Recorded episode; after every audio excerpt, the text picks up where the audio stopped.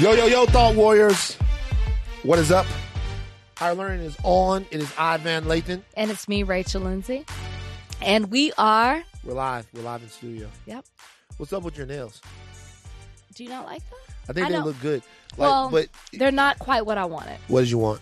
I wanted so I could tell. anybody who's watching it, they are they are matted with black tips, but I wanted the matte. The matte's very gray. I wanted it to be more black. Wanted the mat to be more black. Yeah. So you want two different types of black. Yeah.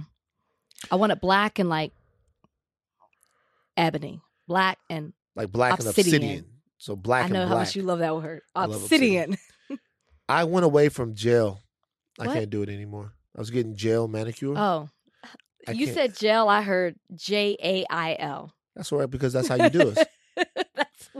I was like, I'm sorry, what? Yeah. Why? What happened? You have a little shine. I have shine because I got the polish, but I can't get the gel. The gel cracks off. You should have never gotten the gel. You should have all for what you get because it's more about the upkeep Yeah, of your nails, right? right. Than being healthy. You don't need a gel. You just need a polish. You don't care about the shine of it. They talked me into the gel. Who's they?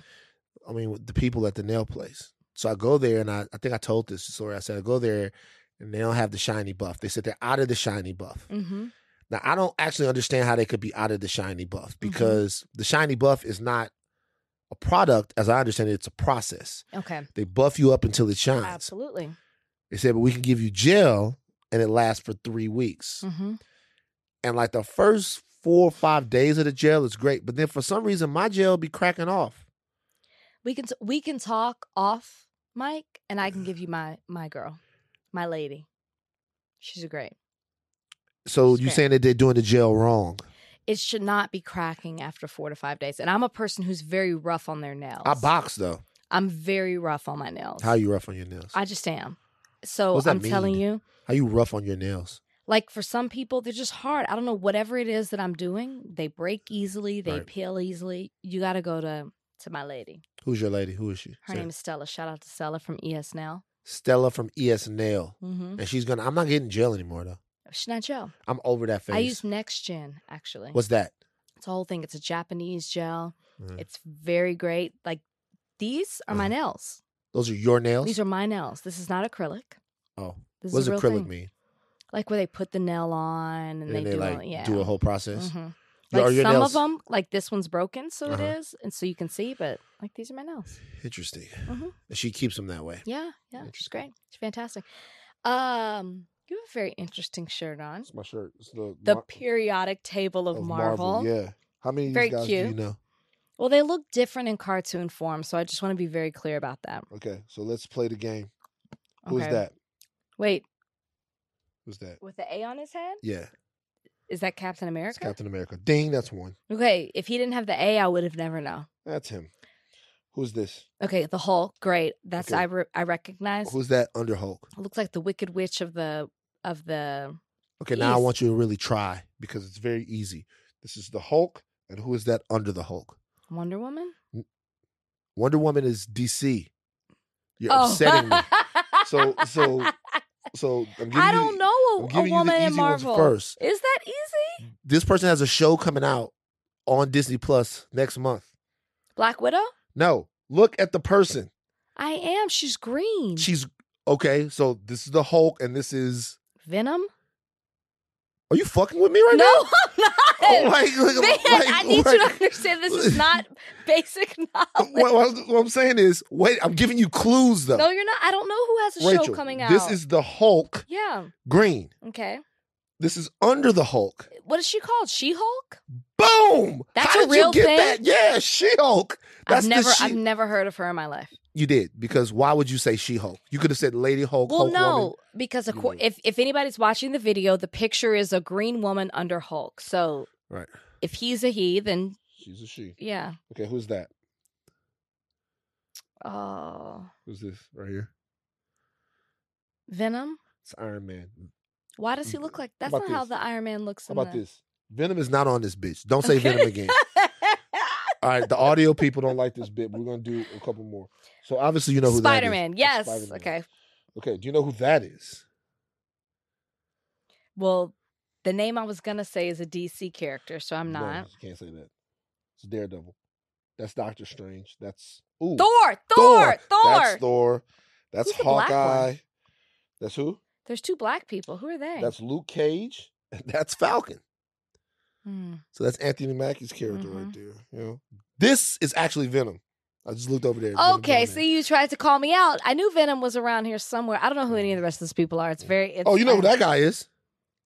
Black Panther. Black Panther. Thank you very much, Rachel. God damn it, that was hard. But he's blue on your shirt. I just want to be clear. Sometimes when they draw him, he's a little more blue. Okay. He looks blue. What did you do this weekend? I actually had a really good weekend. So I was at a gala on Saturday night for the Marcus Graham project. What's that? And Marcus it- Graham from Boomerang. yes. And it's all about so a couple of family friends of mine, I've known them forever. They're friends with my sister, but I grew up with them. Um, they started this this organization where they have all these interns that they filter them into um, different companies, big companies, Uh-huh. where they have jobs as you know, like in the marketing side of things, brand managers, and they get to intern and then they go on and they do things within these organizations. So it's been going on as the 15 year anniversary. Mm. And they did it because they based it off of Marcus Graham from Boomerang, because that, if anybody's seen the movie, it's this agency that's black owned. Yeah. And um, but in real life, statistically, black people don't live in these spaces. So they started this this organization to help black young black adults who have a desire to get into this field get there. And 15 years later, here we are. And it was at Paramount Studios, right in front of the fountain outside. It was a beautiful thing.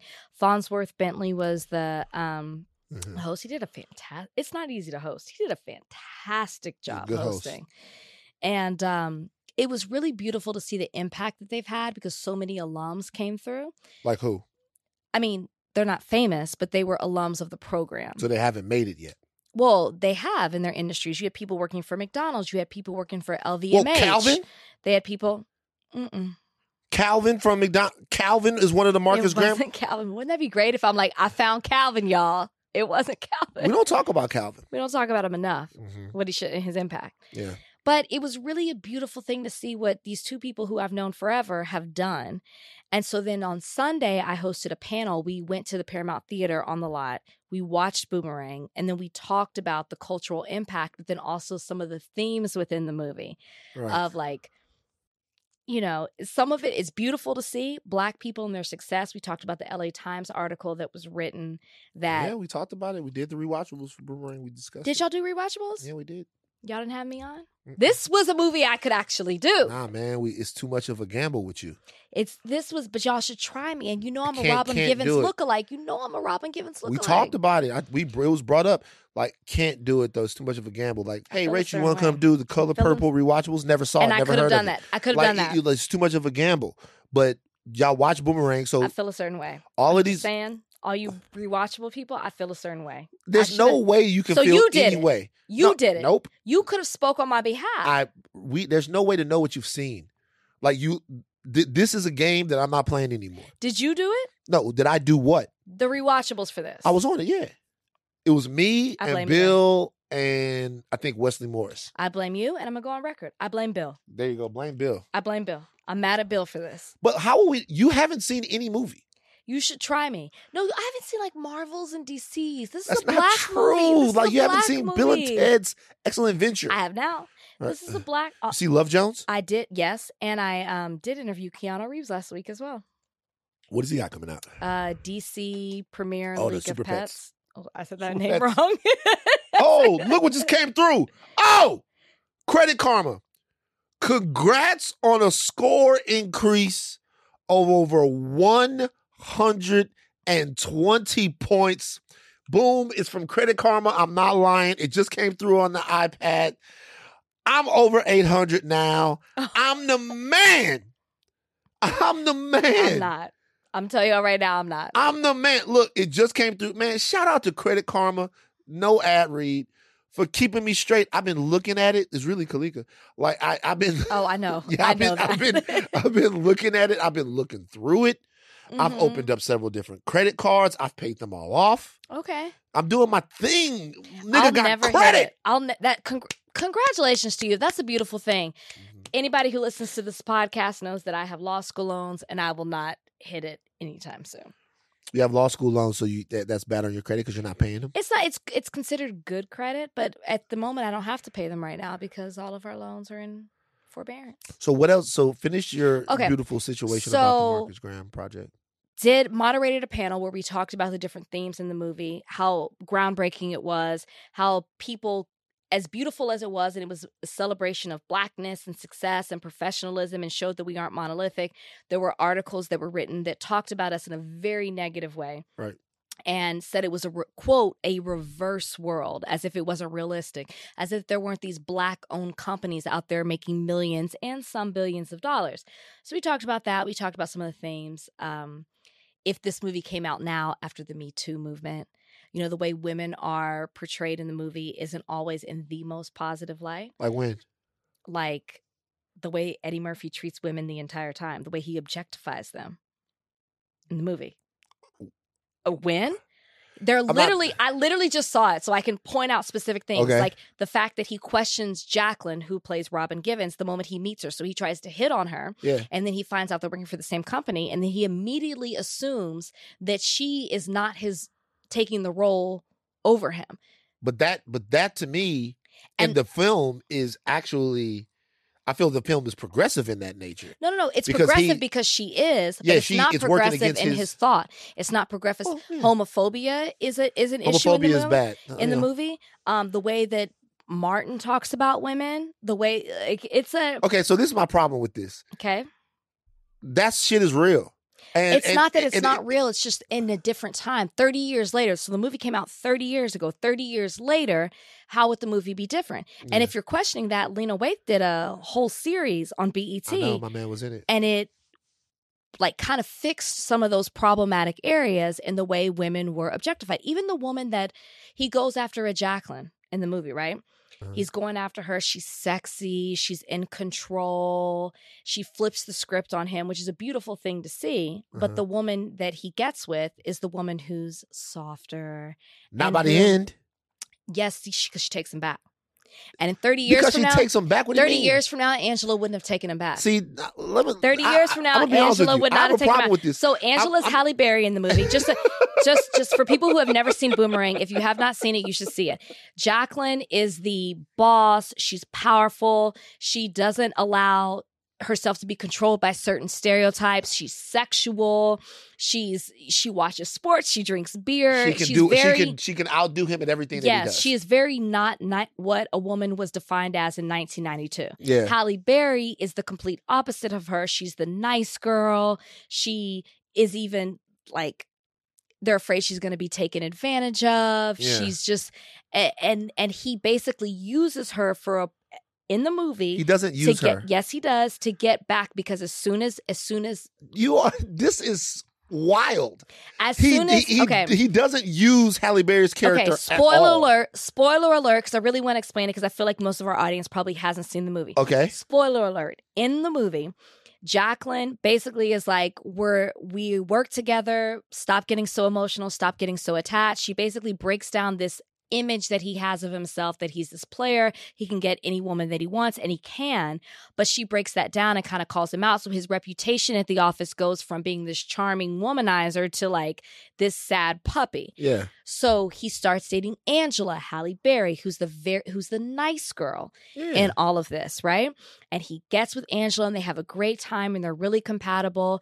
And he kind of eases his pain through his relationship with Angela because the moment that Jacqueline Robin Givens is ready to take him back, he jumps right back into it and he kicks Angela to the curb. no, he doesn't. Yes, he does. Let me tell you something. This is I so. literally just watched let- it let- twice let in the last tell- 24 Let me hours. tell you something. This is so indicative of Shoulda the had me on different way that we see this movie. Number one, he actually doesn't kick Angela to the curb. Mm, okay. What, like she leaves him she leaves him because, because he sleeps with he sleeps with he sleeps with he sleeps with Jacqueline, right? And so this is my point. This movie is ridiculously progressive. It I- is in- in, Boomerang, in, in a lot of Boomerang ways. is ridiculously pro- In a lot of ways. Number one, it is taking aim at toxic masculinity and the fact that men feel like they have to control women in love and in other situations. Marcus Graham doesn't have any control in the movie from the moment that Jacqueline comes into the movie. He doesn't even have control with Angela. Yes, he does. Bec- no, he doesn't. He does like he doesn't even have control with Angela. Yes, he does. The reason why he doesn't have control with Angela because Angela ends up being the woman that he truly loves. So when Angela when Angela he's with Jacqueline, or the second time he goes, I can't do this. Like I'm in love with her. I can't do it. He can't control himself. Jacqueline brings him down, and then Angela brings him down. He gets broken down twice. Was there a woman recapping the rewatchables episode with you guys? There was not. Oh, But but but let me tell you. But but, Bill! but let me tell you Bill, something though. this is we need to do a part two. You should have had the theme of womanhood is so prominent in this film that you should have had a woman's opinion on this one. I gotta say, Actually, I would say that there's should've. not that much womanhood in the movie. The movie is about. I don't think so at all. I think the is I think it's a very male movie, but it's a movie that subverts that. There's no, there's not really a female lead in Boomerang. Are you kidding me? Not really. Are you kidding me? That's not So no, really. Eddie- the movie is so much about Marcus Eddie Graham. is the lead, absolutely. But you can't have the movie without having a Jacqueline, and like you split almost the lead role between Jacqueline and Halle, or, or Robin Givens and Halle, and so they're like you can't have the movie Sure. without them. Yeah. They are lead roles, Okay. but then like he's working for uh, Lady Eloise, which Lady is which is Eloise. woman owned. You've got Grace Jones in there. oh, the movie has a is- lot. You, you- So to that point, you are correct. there are a lot of women who Yeah. are f- running this movie. and Marcus is kind of in a woman's and that's why it's progressive because Right. there's so many women in the office he is a he is a man in this and yes he's in control but he's also but women are running the show women are calling the shots Yeah, and so i think that's what makes this movie so progressive and that's what makes it so great but at the same time there are some things that are very problematic anyways so Not with this off on this we should have done we should have like- some i actually you think know what? We'll do a higher learning ex- watch. You know what, Bill? we said it start- before We're gonna, we're gonna start doing a higher learning. We're gonna do our own rewatch. once a month we absolutely should and then because I anybody who so look obviously there's some this is the living color area of co- era of comedy right? Yeah. So obviously there were jokes that would be appropriate for 1992 1993 that aren't appropriate now. However however I should say that in my opinion going back and watching the movie I was actually blown away hmm by just how progressive and forward thinking the movie was. It It was very subversive But to a this is of. why y'all should have had a woman in the room who could have given you Well, some of the seen. other side of it. I absolutely think the movie is progressive, but we talked about that and we talked about, you know, like black people and professionalism and all of that. And it was a beautiful conversation. And some of the people on that panel, shout out to them, Heather Woodard, she is um, director of communications with McDonald's. We had uh, Detavio, CEO of Revolt. We had Dalen Goff, who is taking over Jet Magazine, which made me think of a question for you. And um, we had Diane Sharp Parks, who is the daughter of Bill Parks, who is Marcus Graham, basically in real life. So it was a beautiful panel that I got to moderate and um, have the, the discussions that we're having now. Right. We were able to have um, on that panel and then talk to some of these young adults who are in this industry. And it, it really was just powerful. Like I Mhm. walked away and I was like, this is so beautiful to see what happens when we come together and How having many people were watching the movie? Probably like 50. And y'all all sitting there together watching we them, all sat and watched watching it. them fuck. And then we all, They yeah. fuck, they fucking in the we movie. did. Yeah. Yeah, we did. We so watched y'all them do all that. in together watching the love scene, and then y'all we did. I don't know what you want me to say to that, but we did. pornographic. Um, yeah, but it made me think of so it was really cool to talk to Dalen Goff because he's he's bringing Jet back Jet- to a whole new Beauty the generation. Page forty three. Yeah. And so I thought I was like I want to talk about this on the podcast. Of Jet was extremely meaningful in my life. If you guys don't know, Jet magazine, um, it came out. I don't even know when it when it started, but it was it's such a thing. I don't even know what the word to use in the black community. And I know as a kid, for me, staple, staple. Thank you, staple in the black community. It's a small magazine. It little like fits in your hand. You don't. I don't know if any other magazine is the same size as a Jet magazine. Maybe a Reader's Digest, maybe. Okay. All right. Shoot. I guess there are some. A Reader's Yeah. Digest. But for me, it meant so much. My parents, I went to a predominantly white school. My parents subscribed to Ebony and they subscribed to Jet. That's how you learned about black people. and honestly, it was. And God I mean, not just, not just, I, I shouldn't say it like that, but it was, it was Rachel, key. Rachel, Well, it's 5.30. It's time to read Jet key, Magazine. It was key to staying. this is called an it was afro. key to staying on point with what was happening in the culture. So obviously, my parents in church in my neighborhood were all Of black. Oak And they did exactly what they were supposed to do.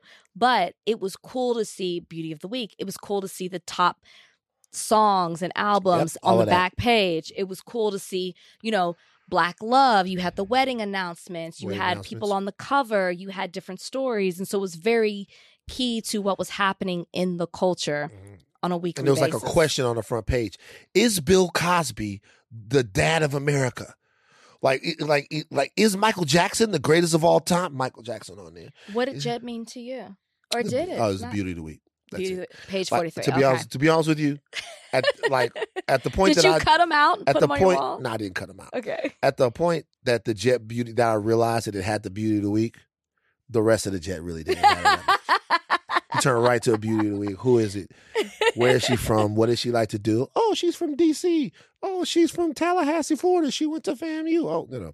You know what's interesting as Jet comes back out, they have to rethink that kind of thing. They're not going to do beauty of the, beauty I don't know. It's a different day and age. It's like, what is beauty? Before you could do that, and it was just, which also I think about Boomerang. There's certain things that you accept because you were so happy that you were having this moment. You know, Uh-huh. Boomerang had the largest budget of any black film at its time, Yeah. and it went on to be wildly successful. Yeah. But um, Staple in the culture. at the time, you know, that was unheard of, which is why it was it's so iconic and such a landmark moment. I think with same thing with Beauty of the Week. We saw you saw you didn't see black women in that way in bikinis and their beauty being celebrated and put in out in such a public way. Yeah. In 2022, somebody's to find a problem with it. Yeah, I mean, you'll find a problem with everything. You guys find a problem with the movie. You guys, Find a problem with the when he beauty of the says you guys, he means women. I You women, you women I didn't say have that. a problem with progressive. it. I'm sick of all this goddamn complaining. All right, we're gonna take a, a pause. We're gonna get back to the super fucked up big deal of the day. They fucking with the kids. Fucking with the Just. Testable. Okay, big deal of the day. I'm sure you guys have heard of the story. Mhm. Sesame Place in Philadelphia is being called out. There's a mother of two, two little kids. Um, and is claiming that one of the theme park's employees that was dressed up as Rosita shunned her black daughters. The video shared by the woman, her name is Jody, um, shows her two daughters excitedly watching characters parade through the theme park in Philadelphia. We're going to play the video for you right now if you're watching. Uh, if you're listening to us, uh, we need you to go and look at the video. When the two women see the character, they try to get a high five. Two little black girls try to get a Mhm. high five. Waved off by Rosita. First of all, it wasn't even just a high five. The little girl was walking up to Rosita to get a hug. She's trying to get a hug. It was a lot. No hug, and then try to get a high five. Boom. Sesame Place came back and said that the Rosita character was responding to somebody who was asking for the the kid to be held, hold my kid. And it was going, no, I can't do that. But there's another angle where it looks like Rosita walks past them, no hug, no high five, then walks past them again. These are the little black kids, no hug, no. You see the second angle? Is So- it the one I sent in the group chat? Or No, maybe, maybe no. There's the first angle we see when she, when the Right, characters right. in like this. Mhm. It's the second angle when she walks past him again. No fucking high five. Sesame Place is saying that they're very inclusive, and this was a mistake. You watched it, Rachel. Do you think it was a mistake what Rosita did? Excuse my language because we're talking about Sesame Street, but this is fucked up. And it really made me like it really made me sad to see. Like it really did because I just keep putting myself in the place of the mother and those two children and this is something maybe the kids when kids are young sometimes they don't realize certain things but maybe it did and this is something that is going to let's just say that they did realize it it is something that they will remember forever it was so blatant and the fact that Something that they'll remember forever. If they if they recognized what was happening, Oh yeah, that they would get that race. Oh, okay, I see what you mean. If, if they if, if, if, the they children, if they understood the racism, they're Right. gonna for the rest of their lives they're gonna be like, you know, one time I went to yeah, I get yeah, it, Yeah. and they might not because Absolutely sometimes things just go over at children's heads. But if they did, let's just operate in a world where they understood because you saw it on their faces in the moment. They they were hurt. yeah. You saw it. They recognized that they were passed over. They were reaching out to this beloved figure to them, and the figure looked down, shook her hand over them, like, Yeah. nah, nah, nah, nah, nah, and walked you. away. Right. Right. And within two seconds before that, though, was, you know, giving high fives and hugs to people. It just, it like hurt my heart to see these kids rejected in a certain way. Like we know as black people that we will be rejected time and time again and that the Uh-huh. world will reject us and society will reject us and like and whatever and we can understand that and maybe handle it a little better as adult, as adults but as children to learn that lesson at such a young age and to be rejected in such a public way by somebody you adore so much is hard. I will remember I I'm not going to name the athlete, but I was a kid and I was a big fan of this athlete and Who I you play for? and I went to a book signing. Who do you play for? and I was so excited to go and my mom went Why do y'all protect me these people? and my mom went with me and I waited we waited in line for a long time and she did it for me because I was such a sports fan Uh-huh. and when I got up to the line and I had my book Yeah. I was I held my book and I sat it down and I was just like waiting for this individual to make eye contact with me and acknowledge me and they signed the book and just passed it down. Didn't say hello, didn't look at me and I was 7 or 8 and I'll never forget that. And I remember I cuz I'm dramatic, I took the book and I threw it away. because I'm You're kind of so bugging on that. I'm so dramatic. But they didn't I'm a kid. And and being in a position now where people I am in on no means on that person's level, but being in a position where there are people who admire what you do and want acknowledgement. Sorry, Van's laughing at me, but it's true. I, no, I actually just- agree with you. There's just something where I am so tuned in when it's a It would have taken a half a second for that person to connect with you and make a waited memory in line for, for yeah. this was Nah, a person right. who was my hero. Right. and I just Are they still relevant so- today? And like, and I've seen this person now doing what I do multiple times You times. didn't tell him the story? no. Oh, fuck that. I would No. have definitely. and I, hey, hey, but but my point is, Yeah. it stood out to me at seven or eight, And so it's and I think that's why, it. like, when I saw this, it just hit so hard because they probably will remember that because I remember it when it happened to me, Yeah. waiting that whole time to see right. that one person, and then they diss you. So it's just it's just despicable. And the statement from from from Sesame Street is even worse because it's like you don't know who sits inside of that costume. You don't know what their beliefs are. There are multiple videos now coming out Mm-hmm. showing this same character dissing other black children. And so it's like y'all have to do better than this. You just have to acknowledge the fact that you made a mistake in hiring this person who's clearly racist towards black children. So, Sesame Place, the costumes our performers wear sometimes make it difficult to see at lower levels. Fuck that. And sometimes our performers miss hug requests from guests. The performer portraying the Come Rosita on. character has confirmed that the no hand gestures seen several times in the video was not directed to any specific person, I'm whether not- it was a response, like I said earlier, to multiple requests from someone in the crowd who asked Rosita to hold their child for a photo. Okay, which is not permitted. So good. So so here's the thing. I think this is a very important moment. It's an important moment in the life of the kids, of course, like you say, but it's an important moment for us as well. Because we say shit a lot of times and people think that we're making it up, right? yes, So we go, we say stuff and people think, come on, man, you're being sensitive. you're being sensitive. So you say stuff like, hey, man, I remember going to Sesame Place, Philadelphia, when I was like seven or eight years old. And there was this character, Rosita, Latinx character, like, you know, black love, brown p- pride, like like Tupac said, we're together. I remember trying to get a hug and they hugged all the other white kids, but they didn't hug us. And I'm still wondering. And you say stuff like that years later, and people go, That's your trauma talking. Mhm. That's you. That's your problem. You're making this up. And we keep trying to say, Yo, we're not making it up. Right. Shit fucking goes down. Now, in this situation, I will say this Donnie knows. Me and Donnie found something. We found a commercial, okay? Okay. And if anyone has seen this commercial, I want people to watch this commercial. If anyone's seen this commercial, I personally think we should have expected this from Sesame Place. Go ahead, Donnie.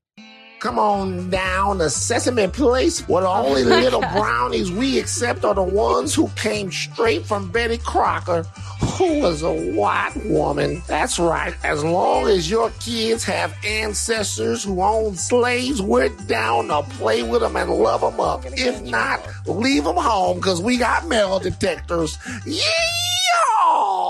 That's an actual Sesame Place Philadelphia commercial. For anybody who Like, might have been real- watching the footage, you would have seen Van mouthing the words to the commercial. Because I watched it so many times. I watched it so many times. Look, look, look.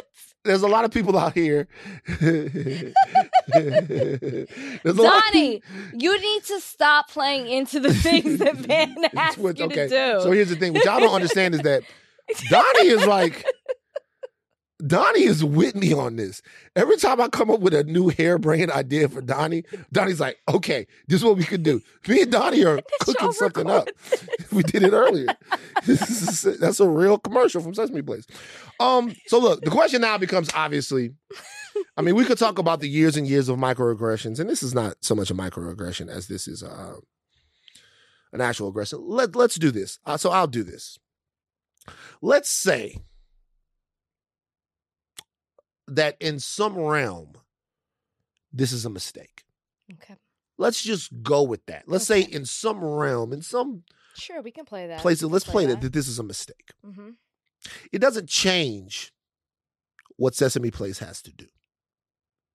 hmm Because the thing that's more important than anything here is how the kids feel. These are not adults. Right? Adults, sometimes you got to look at an adult and you got to say, hey, fuck your feelings. hmm With a child, that's not important. With a child, it's important to me, at least. I don't have any children, but I see them in Target and other places. I don't have any children. But with a child, it's very important that we teach them that their feelings matter. Right. Like we teach them that we're providing a structure for them, a place in the world where their feelings matter, where they can express themselves. So these children felt a certain way. I don't know if they had enough scar tissue on their brains yet to think racism. You just Mhm. noticed the sign? 100%. You just noticed the sign? I don't know if they've had enough life experience to say racism. Now they'll feel racism, obviously, and that's another thing that we could talk about in terms of the conversation around this. But Sesame Place has to make sure that these kids know that they're welcome there and that other little black and brown kids know that they're welcome there too. It is not something unfair for this company to have to do. Right. It's their job to be welcoming to children. hmm These two children were put in a situation where they don't feel welcome. The question now becomes Sesame Place, beyond statements defending yourself, what are you prepared to do to make these kids feel welcome? Yeah. I said, really, they should blow the whole fucking budget on them. They want to come back to Sesame Sesame Place. They should be able to stay in Sesame. They should be able to go Sesame fucking crazy. Cause this Sesame, I'm not taking. Look, nigga, I'm at the end of my rope. I'm not taking racism from Sesame Street. I'm not accepting it. Like we, we like, shouldn't. we we've accepted racism a lot of places. Let's be honest, man. The fucking Waffle House, you know, all kinds of. I can't. I'm not fucking taking it from fucking Big Bird. Y'all gonna get right. If Sesame Place don't make this right, it's foot on the neck of Sesame Place for as long as it has to be. This is has to be done. These are the children. We need their brains to form right. Well, it's just so opposite from what Sesame Street stands for. And I guess it was what made this whole situation blow up even more. Obviously, the act of it is is ridiculous, but the response from Sesame Street was so un Sesame Street like. You're, you're throwing the whole street in. Is it not the whole thing? Is it not the same thing? Your commercial had Sesame Street written down. It had Sesame Place. Oscar the Grouch had nothing to do with this, and neither did Snuffleupagus. So Sesame Place is everything. Sesame Place is a theme park that's Sesame Street themed. Okay, it's the same thing. I don't have time for this. I didn't watch it. I don't. I, I'm gonna be very honest with y'all. I didn't grow up watching Sesame Street. I'm not into the characters. I Yo, man, find what's up with your parents, man? I find Muppets. some real and, I find Pretty Muppets hair. and puppets very disturbing. Did you watch Fraggle Rock? and I found it terrifying. My sister, my older sister, watched it. I, I'm familiar with. I didn't watch Alf. I don't. I don't like that stuff. I find it extremely mm, disturbing. Alf was Alf was different. Alf was I, I find it. I, Alf had a sex addiction. it. Okay, I don't know enough about it to, to speak on that. Yeah, but it, it's different. all. Cocaine. I, I, I want to see it in an animated space. I don't want to see the puppets. Gotcha. It's. I'm just very bothered by it. Anyways, it's very anti whatever you want to call it. What's the correct? Should I say Sesame Place? It's very anti Sesame Place. So to me, this was a no brainer, and it should have been very easy for Sesame Place to say. We are not. Uh, we are going to investigate what happened with that person in that costume because you're talking to adults now at this Yeah. point. You don't have to pretend like Santa Claus is real or that kind of thing. Just say we're going to investigate and we're going to understand what happens. Why are you going so hard trying to defend that individual when it's very obvious what happened in that video from multiple angles when you don't even know the personal beliefs of that person? To me, it should have been like we're handling it, we're going to take care of it, we're going to reach out to these children, we're going to make it right, and we're going to make sure no other children who looks like them or any other race Yeah. feels this way again because that's not what Sesame Place represents. Absolutely. This was easy. it's easy fix. And by the way, it's just like we said, it's important that we go the extra mile to make little black kids feel welcome in the world. Like feel welcome in the world. These are two little black kids. They just want to hug these characters that we see. There's two things that they can do. Seriously. I see two ways that Sesame Place can make this up. Okay. One is to open the park up, bring those little kids back out, let them have a good time, get as many hugs as they want. This was a park. I thought it was a parade. I'm so sorry. I thought it was a It looks like a parade in the park. Okay. You ever go to theme park before? I have, but I didn't know Sesame Place had its own. But it's it, they got parades sometimes that happen in theme parks. All kinds of things happen in You're theme right. parks. You're Yeah. right. You're right. You're right. Or there's something else they can do. We can round up maybe 40, 60 black adults. And they can let us go to the park and just beat the fucking Okay. shit Let's go with the former. out of the, all of the characters. Let's go with the like former. get our fucking angst out. You know, while the little girls like watch, they can ride rides and they don't have to say what's up, sorry to the little girls. They can let us go up there because I'm ready to go. And just let us beat the fuck. Because I tell you one thing, beating up mascots and seeing them beat up is hilarious. Oh, it's going to be traumatizing for children who look no, at no, no, no, no. They're not gonna watch us beat up. The- the- They're not gonna watch us beat them up. I want a piece of Rosita. I'm not gonna lie. Like I like it, like for me, I don't know who's in there, uh, but uh, hopefully it's not a lady. But if it's a lady, I'll get Ebony That's on. a lady. I was going to say, or me. Listen, it's hard enough that our children are, have to face things from human beings, but the fact that now they have to deal with it from fictionalized characters is what makes this whole thing worse. Uh, we'll see what Sesame Place does. Obviously, what Sesame Place has said now is not going to work. Right. Got to go a little bit further. Okay, you guys saw the commercial. You know that there's a history. So the reality is, Sesame Place. This doesn't have to be the biggest thing in the world. It can be something that you move on from, but you got to do the right thing. Right. Got to make a good world for little black Right. kids. We're gonna take a break. All right, coming up next, guys. We have Amber Rose. We told you we would have Amber Rose on the podcast. Amber Rose is going to join us on Higher Learning. I'm picking the polish off of my nails. I know. Please stop doing that. Rachel That's it, bugs me because you sh- then you shouldn't do it. Shouldn't do It's a what? waste.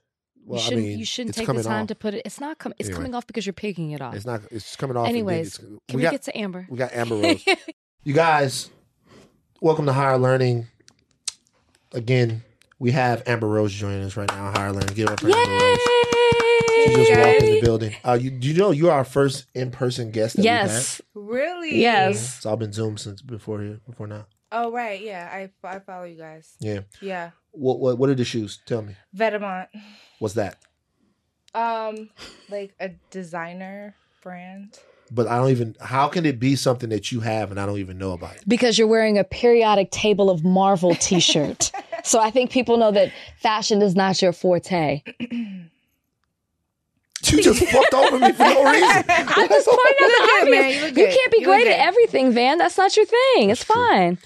Amber, what's going on? How are you doing? I'm doing really, really good. How What- are you? I'm good. What is good for Amber Rose?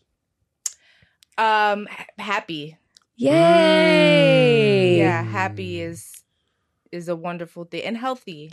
Happy and healthy. Yeah. What's been key to for you to get to that place? Because so many people are aspiring, self included. Like some days I'm happy, some days I'm not. Not always healthy. Because I, I, I have a feeling when you say that, you mean mentally and physically. So if you can Both, talk about yes. your road to to getting there. Yeah, I feel like um in order for in order for me to get where I am now, I had to really just be exactly who I am up here. Mm. And when you know, for non famous people, it's hard. So for famous people, it's even harder, Right. right? Because you have like this persona or or or I don't know, the perception of who people think you are. Mhm. And you try to live up to that and then I just got to the point where I was just like, you know, I I just got to be me. I got to do whatever makes me happy. And that's what I'm going to do. And I just start doing that. I mean, I know it sounds simple, but No. I really I really start doing that unapologetically. Mm. You Can, know, can I ask a follow up really quickly? Was that scary for you to do? Uh yes and no cuz I've always been like Amber Mhm. and then when I became famous that's when all the shit started you know it was like you have to dress like this you have to say things like this you have to be super politically correct and like Who told you these things, Amber? um just the, the inner They. circles yeah they Yeah. basically Yeah. yeah and then like you know you get like a publicist and like Mhm. You, and then you're just like, yo, that's not who I am. Why do I have to fucking act like I'm somebody that I'm not? Mm-hmm. And it became very frustrating for a long time. Why do you think you're famous? Um, I'll t- I'll tell you something. when I was in Philly, I would get on the bus and people would ask me for an autograph. I swear to God on my children. And I was I was just a regular girl from South this Philly. was before. this was when I was 16 years old. Oh Right. wow. And I I lied to you not. I am not exaggerating. I'm Mhm. not saying this with any ego. I swear to God, people would ask me for my autograph and they would be like, You're gonna be somebody. One day. Mm. You look famous. You look I don't know. To answer that question, I don't know. what like? Hold on, I have a follow up to that. Sure, go for it. So because it's funny, I did an interview earlier. I had a lot of interviews today. Mhm. Um, I so like there was no one before me to say, "Oh, I want to be like that girl and take these steps to get to where she's at." Either they were a singer or an actress, Right. or had talent, Yeah, yeah, yeah. right? So when I got into the entertainment business, it was There's no literally blueprint. an ac- it mm-hmm. was an accident. Mm-hmm. right right so i guess for me is so you don't know what do you feel like the significance of your fame is the significance of my fame. I don't know, man. I, I mean, I can honestly say it. Like you're saying initially, No, I or mean, so, even like- ju- so. so like if like people are famous for all kinds of reasons right and normally when somebody gets like this type of notoriety mm, it's like like they like for example What are you famous for? what am i famous for really i got something in common with amber I know. I know. That's what I'm trying like, to what, like say. what I'm famous for is like a moment that inspired a lot of people.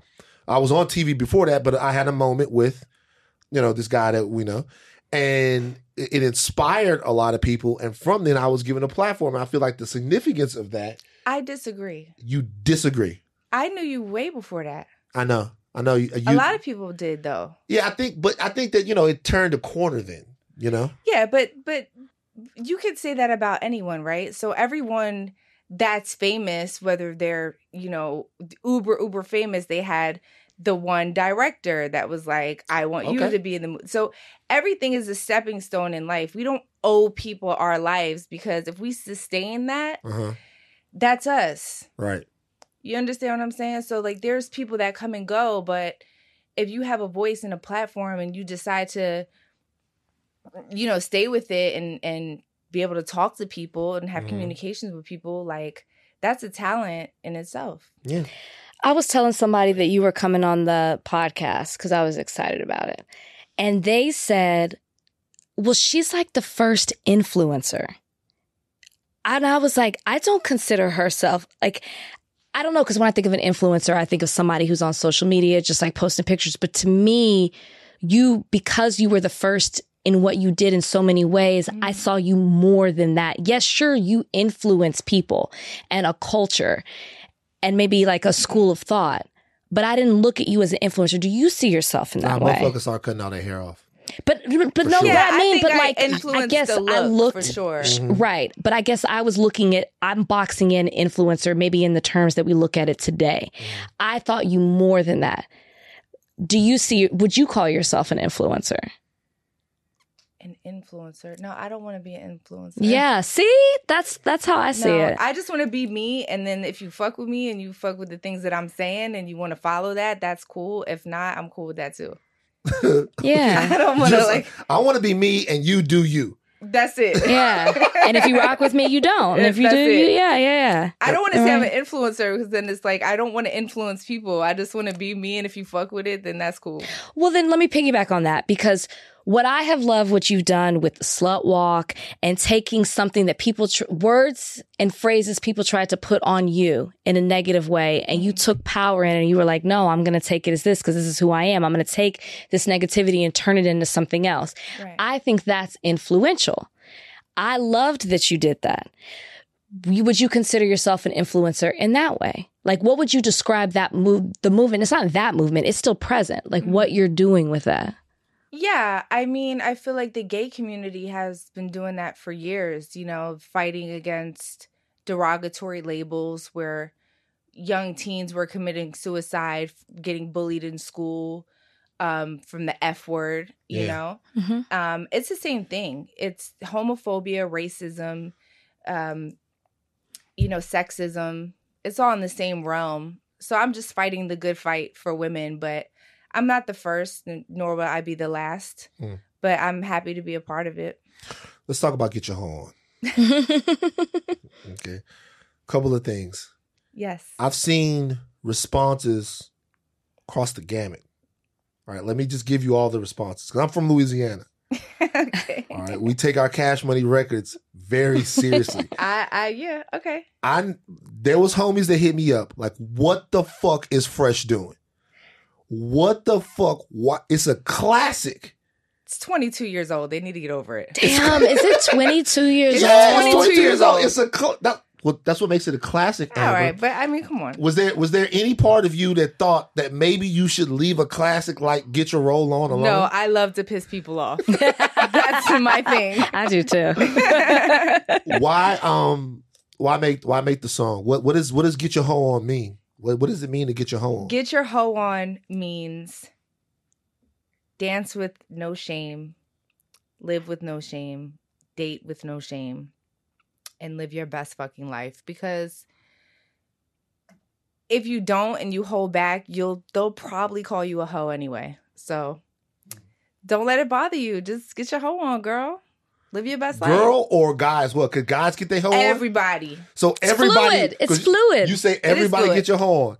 So a lot of people would say, Well, I say all my bitches. you say, "Oh my bitches." That's what I say. Okay, so you're talking specifically to women. no, men can be bitches too. I'm, they I'm- are. I'm asking because a lot A of lot of people would say that as far as us fellas, we already been getting our hoe on. Well, listen, it's like it's like the argument of like Black Lives Matter, and then people are like, "But all lives matter." Uh-huh. mm-hmm. It's like let us have our moment. So y'all do what Get- y'all want to do. Get your hoe on is for the, for the ladies and the LGBTQ community. and the LGBTQ LGBTQ community. So let me ask you this: There's a lot of people who think the message is unhealthy because they have a negative connotation Don't listen. on hoeing. It's is hoeing healthy? But but that's the thing when if you're talking to somebody stupid, right? They're gonna say. She's promiscuous. She's telling little girls to go out and have sex all day. Y'all know that's not what I'm saying. Come on. So defi- It's just some define, shit I just need define y'all to know. hoeing. define hoeing for the for the stupid people. Hoeing is having control of your own body. In this political climate, we do not even have control of our own body. Mm. Very true. Why can we not have a song to celebrate us and us be able to do whatever we want with our bodies? And that's also not having sex and saying no, not being forced to be with somebody because you feel obligated because you told them to come over and you changed your mind. Mm-hmm. You know what I'm saying? Don't don't take get your hoe on so literally. Like I want you to go outside and and you know walk up to a car and get money in exchange for sex. Right. It's just some shit I just need y'all to know. Not y'all, but like just people. It's like come on, Right. Yeah. it's ridiculous. The, the lyrics of the song are sexual. Sex. Some Some wet pussy we slang. we're sexual beings, and that's okay. I agree with you. I'm wondering if you, when you make a song, when you're in there and you're going, I'm gonna make the song, get your hoe on. If you're thinking about the people's buttons who you need to push in order to get the message out there, are, are you knowing that you're gonna fuck with people? Oh yeah, I love every. Minute She's confrontational. I love it so much. Oh, it just it makes me like orgasm. when you piss people off, that makes. Oh you, my god, I feel the tingles all over my body. I love it. so everybody that's everybody that's that's I'm not a troll though. everybody that's seems, seems a little trollish. I'm not a troll. Like, like it, it, it, but everybody that's I'm like more masochistic. Is that how you say masochistic? masochistic. Like a masoch- So, yeah, so yeah. you, so what you're saying is you you open up your shit. You're on Instagram. I fucking hate Amber Rose, and you're like, ah. Yeah. That's exactly how I feel. Getting Mannie on the track, was that a process Nope. or was okay? I hit him in the DM. I said, "Yo, let's get your hoe on, put over, get your roll on beat." He said, "That's the best thing I ever fucking heard." Yeah. And then I and then he was like, "Come down to Houston." He lives in Mhm. Houston now. He was like, "Come down to Houston." We were at his house. We ate. We was in the studio. He was he reproduced the whole thing. Really? Yep. It is not a loop or or I could tell it's some differences in interpolate. there. Yeah, interpolation. Yeah. Um. Yeah. He reproduced the whole thing, and he was just like this shit. And he even hit me after because there was blogs like Amber gets torn apart on Twitter, and I went on Twitter. It was like three tweets that Uh-huh. said they didn't like it. Every other tweet was like, "This shit's a bop. This Yeah. shit's hard." He was like, "Look, you know, if people ain't talking about you, you ain't doing nothing." Right. So Right. he loved it. He loves it still. He's very happy. Have you ever been embarrassed about anything? Like so much of your life has been out there, right? But but I I get embarrassed about shit that like like more personal conversations or like personal shit that I, I've done. Like I'll wake up three o'clock in the morning and be like, why the fuck did I do that in 2012? like what? Like just eh, I don't know if I like just said something hmm out of turn that was just stupid and then I would just go home and be like, why the fuck did I say that? So to piggyback on that, do you regret anything that you've done? Maybe you didn't embarrass you, Not but maybe offhand, I can't really think of anything. No. Yeah. No, everything was a learning experience for me. So this is my this is my my question about get your hoe on. Is there a sequel? is do you plan to go back to the well and take another hip hop classic and make it into a sex positive anthem? Not right now. Are you planning on starting a rap career? My album is done. Your album is done. I was working on my album the last time I talked to you. When you asked me if I was a rapper, and I looked over and then I was like, nah. What Actually, year was this? This was like 2019 or something. I've been working on my album for two years. So I remember that. And I remember you, I remember going, are you about to use because you was dressed like a rapper then? Amber had the velour on, she had the chain. I'm like, I'm like, you was dressed like a rapper then. I'm like, you're gonna start rapping. So you're seriously gonna start rapping now. I literally was rapping back then. But it doesn't matter unless you put the music out, Amber. but Yeah. she did. She just You did. just did. So I'm saying the album's coming out. This is the first single. What's the name of the album? I can't say that right well, now. give us something gotta tell us like something, man. features. Maybe You what's the Can't the um, features. maybe what's the like Just the know that this was not a overnight thing. Uh-huh. I've Mhm. been quiet on purpose. Mhm.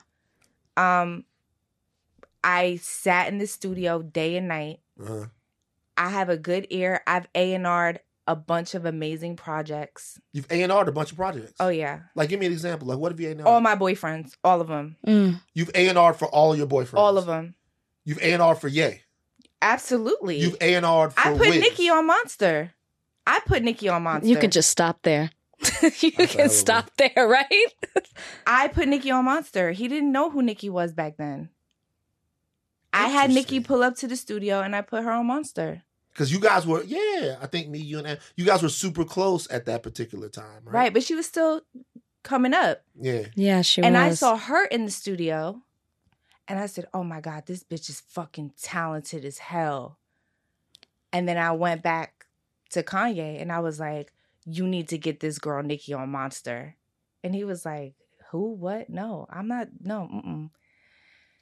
And I said, Just let her pull up. What's it gonna hurt? She did a thing. So he didn't listen to anything that she had done. She just pulled up and and like with that verse. Well, she pulled up and, and we all had a conversation. Mm-hmm. She heard the song and then she came back the next day with the verse and he almost wanted, he wanted to take the verse off.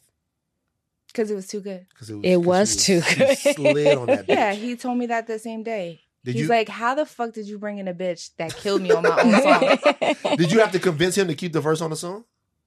I don't remember that part. Mm. It's So a you- long time ago, It's man. very long time ago. I remember that man. I was a young man then. So, but for Wiz and Twenty One Two, you helped them with their music, like yeah, I feel like if you're in the studio and you're like, yo, there's this, here's this old song that you should probably get somebody to sample. Or, you know, I don't think you should repeat that line again. It's just, it's too repetitive. It's just not. Or maybe if you count by numbers, most of those songs work.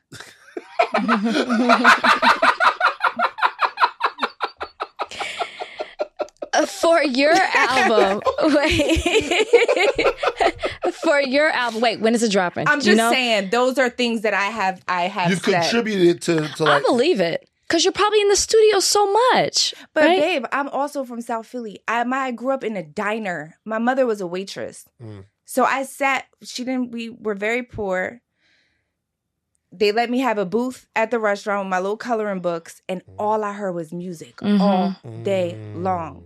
So am I attracted to creativity and music? Yes, I am. Mhm. But I'm also happy now that I have the means to do it independently. I Mm. don't need a 360 deal. I don't need money. I already have my own money. Mm-hmm. So so I you know, I could put out songs when I want. I could put out my album when I want. I Mhm. everything is like mine. Who's your inspiration? Like who? Like what rappers are you looking at that you're like maybe inspired by or pull? Like when you were sitting in that diner, like who is it that was influential to you that you're taking and you're putting in your own album? A few people. Lil' Kim, Madonna, Eminem, Marilyn Manson, Mm. System of a Down, What the fuck? and Rick Ross. You know, I love all of these people, but the, you, nigga, you all over the place. That's what's that's what John makes it different. My album is genre-bending. So you got some rock on there. I have everything you could ever need and want, man. You feel like you're gonna have the album of the year? Is I- it dropping in do I 2022? Like, yeah. I my I, listen, I I know my shit is hard. You know it's hard. 100%. I will bring I'll I'll let you hear my album outside when we're done. Amber, I want you to be ready for the fact that a lot of people aren't ready for you to come into the rap game. You're gonna get a lot of blowback for this. Who cares? She I've loves been doing it. that for I've been dealing with that shit for 10 years. I sleep like a baby. How are you in AE right now? Good. You're good? Yeah. Like there was some ups and downs. A lot. And now you guys are up again. Um Yes, for the most part. Yeah. It's complicated. What does that mean? It's just a lot it's layers. What are the layers? That's a lot of layers, man. What's the layers? It's just it's just personal layers that like you know it, it, it takes a long time to to break all that down. I will Mm. say this. I will say this, and this is no excuse to hurt people or break hearts or be a fucking asshole, right? But a lot of men, and I've noticed this throughout the years, black, white, Asian, Spanish don't matter. A lot of men don't have positive male role models in their lives growing up, right? And it it it affects them in ways that is detrimental to um like their their mind and their body and their the outside world and their their friends and everything just they don't know how to keep it together because they never had a man that said this is how it's supposed to be mm-hmm. so i'm all for guys and this is this is another misconception about me i've heard people say well like you don't want guys to get their hoe on but like girls can but it's like no i want guys to get their hoe on but be a compassionate hoe I'm a compassionate hoe. I don't fuck married men and, and men in relationships and men with babies on the way and all that. I don't do shit like that. Right. Right. Be a compassionate hoe. A hoe, Compassionate- a hoe with morals. That's what she said. it's What's, just co- what's compassionate hoeing? Tell us what compassionate hoeing. compassionate hoeing. It's it's like you know, if you want to live your best life and do what you want with your body, that is okay. But don't hurt people. Mm. That's Be a it. good person. That's it. I'm a good person. I don't hurt people, man. I don't. Mm. I, I don't. I don't cheat. I don't lie. If I'm done with a relationship, I'm honest about it. I don't go out and find somebody new before I leave that person. Like I'm just, you know, so I feel like and not only with AE, my baby daddy, most of my relationships, most men in general, I have brothers, I have sons. I, I'm so it's a sausage party at my house every day. I'm the only girl mm-hmm. you know, my security, my assistant, my team, they're all men. So I have a lot of these conversations. Lyrically, when we see you, I mean, like you, you said the album's done, but lyrically, when we get to hear these these songs, will you tap into not just the misconceptions that people have of you, but maybe like a side of you that people don't normally get to see? Will you go there? Um musically, I mean, I I, I just do what feels right in that moment. Mhm. So I don't really I I feel like I'm an open book. I mean, there's not much else to really know about me. Mhm. I'm pretty open. Yeah. You know what Remember, I I worked at the office, so I know it all. yeah. Yeah. But I think like maybe the things people don't know about you, right? Like not what they see on social, not what they watch. Like when you're at home, you know what I mean? Like and you're with the kids. And it's like the stuff that people don't see. Like will you maybe tap into that when they maybe because I feel like people think they know you, but they maybe necessarily don't. They Well, definitely do not. Know me. yeah. So I'm saying, will we get that probably in not. your lyrics? Okay. I don't want What nobody don't- in my house. what, do, what what don't they know? How you are about like what like what what are this what's the see you're so open. What are the secrets that Amber Rose keeps? I'm allergic to cilantro. Oh That's fucked no. Yeah, Why why like I like to sleep with socks on, like No. and my pants tucked in my socks. oh nigga you weird. Like, and Amber- hot. I'm, I'm no, I I literally have to. I will not sleep all night. I will be up all night if I don't have my pants tucked into my socks. First of all, I will not sleep naked either. I don't give a fuck. so let, let's let's talk about this real quick. I've There's some secrets about me. I've recently discovered sleeping naked. How do you recently discover this? Was it it, was a house hot. that's an accident? So listen, it was hot, and I'm like, fuck it. It's actually very liberating, Amber. I'm I- good. I couldn't sleep with full pants on. You got to at I least can't have sleep shorts. with socks on. I would never sleep in shorts or just underwear or just naked. I will. Ne- I need. I have full pajama sets, like Okay. full on But like matching sets with the socks to match. this might be personal, but like let's say you're intimate with someone and you fall asleep. I don't. at- oh, okay. I will well, not. the- there's You don't fall asleep. So you, it's like, like I mean, you said intimate. I'm just gonna say fucking. So if you're, if you're, if you're, if you're in a situation, you guys are fucking, you're having sex. yeah. You can't just fall asleep. You're not naked? naked. Yes. Yeah. No. You're gonna uh-uh. get up and you're gonna go put something. I'm a on. wash up. Wash up. I'm a you know feel clean. What's what's the wash up situation like? What's like? What I'll do you probably do? just a quick shower. Take a take a shower. I, I'm I'm gonna assume that I would probably get in the shower before. I'm very clean with my body. Yeah. Um, and then put on my pajamas and tuck my socks into my my pants into my socks. Now, if you're at his house, I will probably pack a bag with my pajamas and my. you already know it's go time. I listen. I will not sleep. I refuse to sleep uncomfortably. I won't do it. I'm it. like in shock. I would be so. I feel like I'm suffocating with socks on. Have to. Mm. And I can't have a break between my pants Oh and my, my socks. gosh. Why? I will wake up in one second. So you have to. So you have to feel. You have to feel a complete. So you got to think. Okay, so I grew up with a black mom, single mom, and my Rachel. mother- Rachel didn't. Rachel say you ain't black. I said I did not know that. He had to educate me. Let's keep it all the way. He had to I educate white. me. I'm white passing. You probably get white that a lot. Amber, In my keep it all defense, I babes. literally, go, I literally said no. I'm, I'm very. I literally was like, no, she's not. She's white. Look, I flat out said that. I had what I no idea, I am white passing. But you're. But you're black. Yes. and I had She no told me. idea. As well, I have a white father. I had no idea. He had to educate me. Yeah.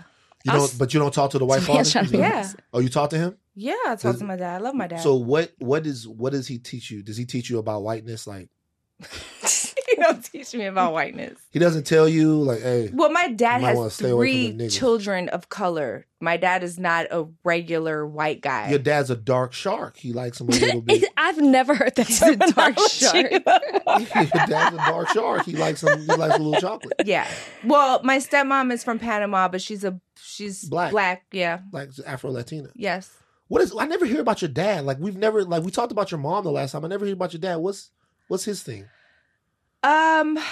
Well, this might contradict what I just Tell us about your father, because a lot of people would look and they would say, "Does Amber Rose have father issues?" Because anytime a woman is down with the hoeing, they go, "Oh my god, I do not have daddy she, issues. She must have an issue with her dad." Tell us about your father. So, the reason why it's difficult for me to explain is me and my mother had a really great relationship growing up. And I was going to say, my mother always tucked me in and tucked my feet under. And she was very like, made I sure I was warm. So now, I, Security. yeah, that's my security. So my socks and my pants are my security. That makes Like, sense. So, um, but uh, yeah, I feel like my mom made mistakes, and I, I'm not mad at her for that. Mhm. Um, most of my life, my mom said my dad really didn't give a fuck about me.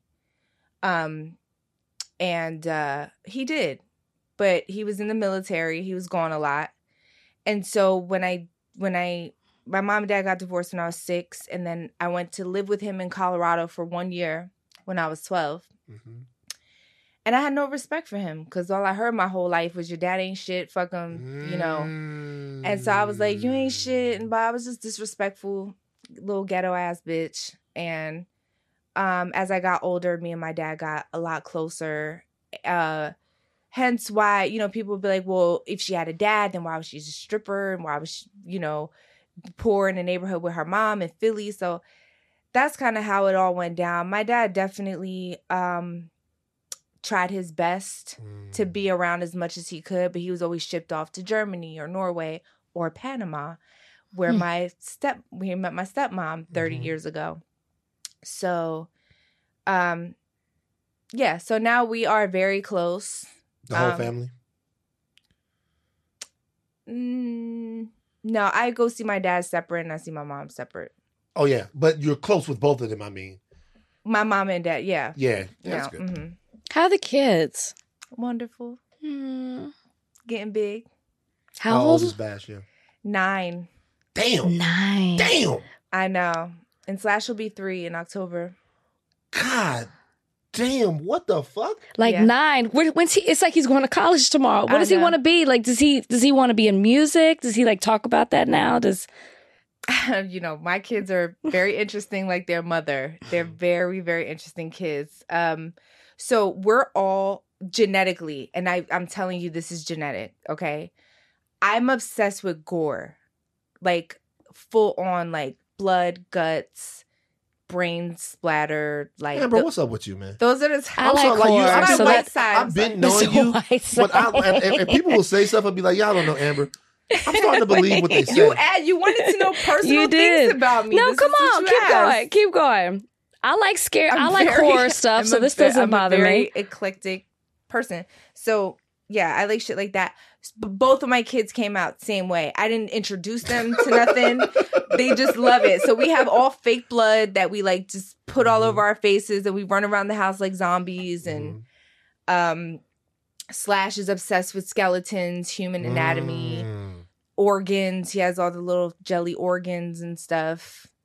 Um, ghosts, goblins, and zombies. I think it's cute. All day though. Like it's All like day. Halloween all year round. all day. Uh, I have no thoughts. Look, to me, like, like, I mean, yeah, like- you can't say shit. Yeah, I have no thoughts. I mean, like for me, I was scared of that type of shit. I was very afraid of Freddy Krueger and all of that type of shit. Freddy's pretty scary. he's very scary. I have not watched Freddy with Bash yet, but we watched Chucky and you know shit like Chucky's Chucky a funny because Chucky's funny yeah, though. Chucky, Yeah, it's Chucky a bitch, but like Freddy looked like Freddy was terrifying, and Freddy looked like he. They everybody listens to podcast knows this. Rachel actually showed up on Halloween as Freddy and freaked me the fuck out. I love scary stuff. like Me too. Freddy is having a good time slashing your shit up. Yeah. Well, my favorite my favorite part is when he killed Tina in the in the bed when she was like going up the walls Mhm, and shit. mhm. Yeah, you talk Mhm. about uh, Nightmare on Elm Street three, the Dream Warriors. Yeah, maybe. Yeah, Yeah. yeah, yeah. Mhm. I, I know my trauma. Okay. um, you recently came out talking about that you don't believe in God. yes. No God. Can you talk? Because we talk, we talk, we dab into religion a little bit on the podcast. We talk God. about our we, I'm gonna pray for you. I don't need your prayers, but thank you. Nah, I'm gonna where, where, like, how did could- did you grow up in that way? Is that something like you came was to? baptized Okay. Catholic hmm when I was born. My mother's Cape Verdean, she's Mhm. West African. They're mostly Catholics Mhm. over there, um, from colonizers. Yeah.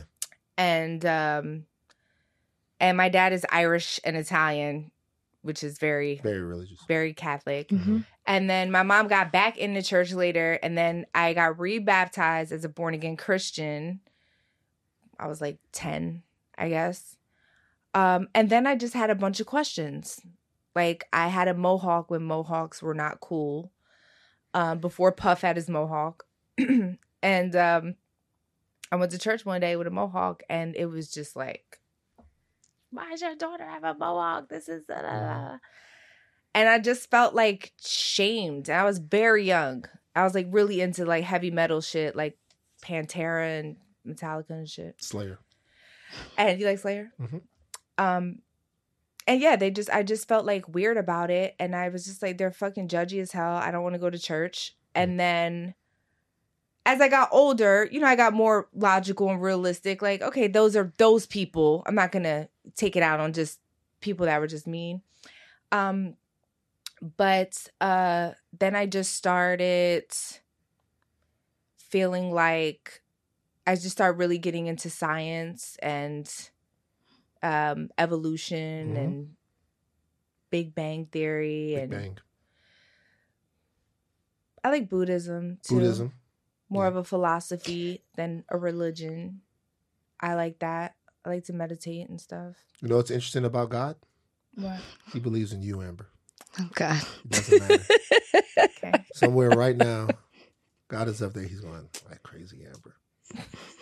I'm gonna keep working. you know, you know what's crazy after that came out? All the Christian Jesus freaks said I'm gonna burn in hell. Of and I said, course they "That's did. Why. I know. We talk This about is it. why I don't fuck with y'all. We that's why I'm saying we talk about it. Like we both come from Christian back, backgrounds. We believe in God, but Christians make other Christians look crazy. And so I'm not I'm not shocked when someone says what you say because I get it because I know how it is on the other side. Like I've been attacked for certain things that I've done and I'm like, "You guys, I'm I'm one of you." well, yeah. But- then they call me a Satan worshiper, and like if I don't believe in God, You definitely don't believe in Satan. why would I believe in Satan? Right. Speaking of that, let's talk about pastors.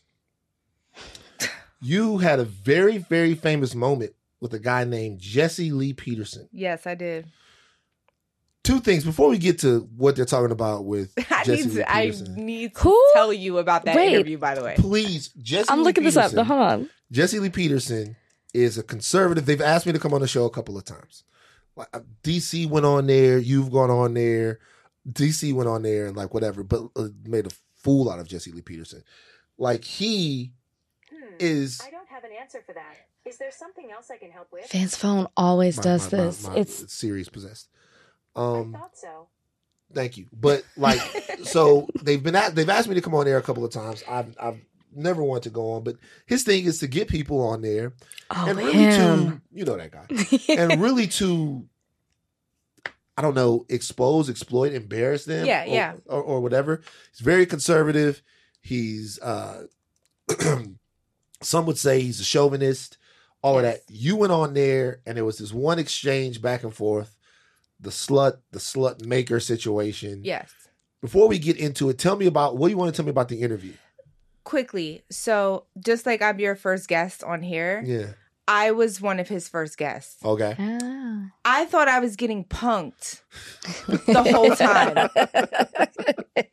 on my kids, I thought I was getting punked. Right. I didn't think it was a real thing. so I would have went so much harder on him, Right. But it just got to the point where like, okay, this guy's tro- Ashton, come on, come out. You know, like that's Yeah. what it felt like. because of him, because of the questions Oh, he was asking. so he's so obnoxious Yeah. that you would never think any person on earth would be that way. okay. Yeah. Like it was it was laughable. Yeah. You know what I'm Yeah, saying? yeah, And I almost felt like I would see him crack a little smile every now and then. Uh-huh. So for me it was like, okay, you're you're falling apart over there. Yeah. You know? And and I really did feel like this was some type of punked show. I really did. Until I left and I saw it online, I'm like, this motherfucker was real. Yeah. so recently, Jesse Lee Peterson, who is uh incredibly homophobic, Mm. transphobic, all the phobics, um, has been accused of several different men Of course.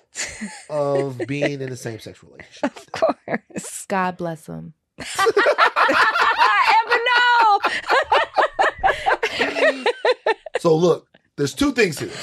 Number oh, one, man. There's nothing wrong with being in the same sex relationship with somebody. That's not something that should be used for a gotcha or to ruin somebody's life. However, in this particular situation where someone has been so staunchly against it, when someone has been so unfeeling, unthinking, and real downright evil to a specific he community, it's interesting to say the least. What are your thoughts about that?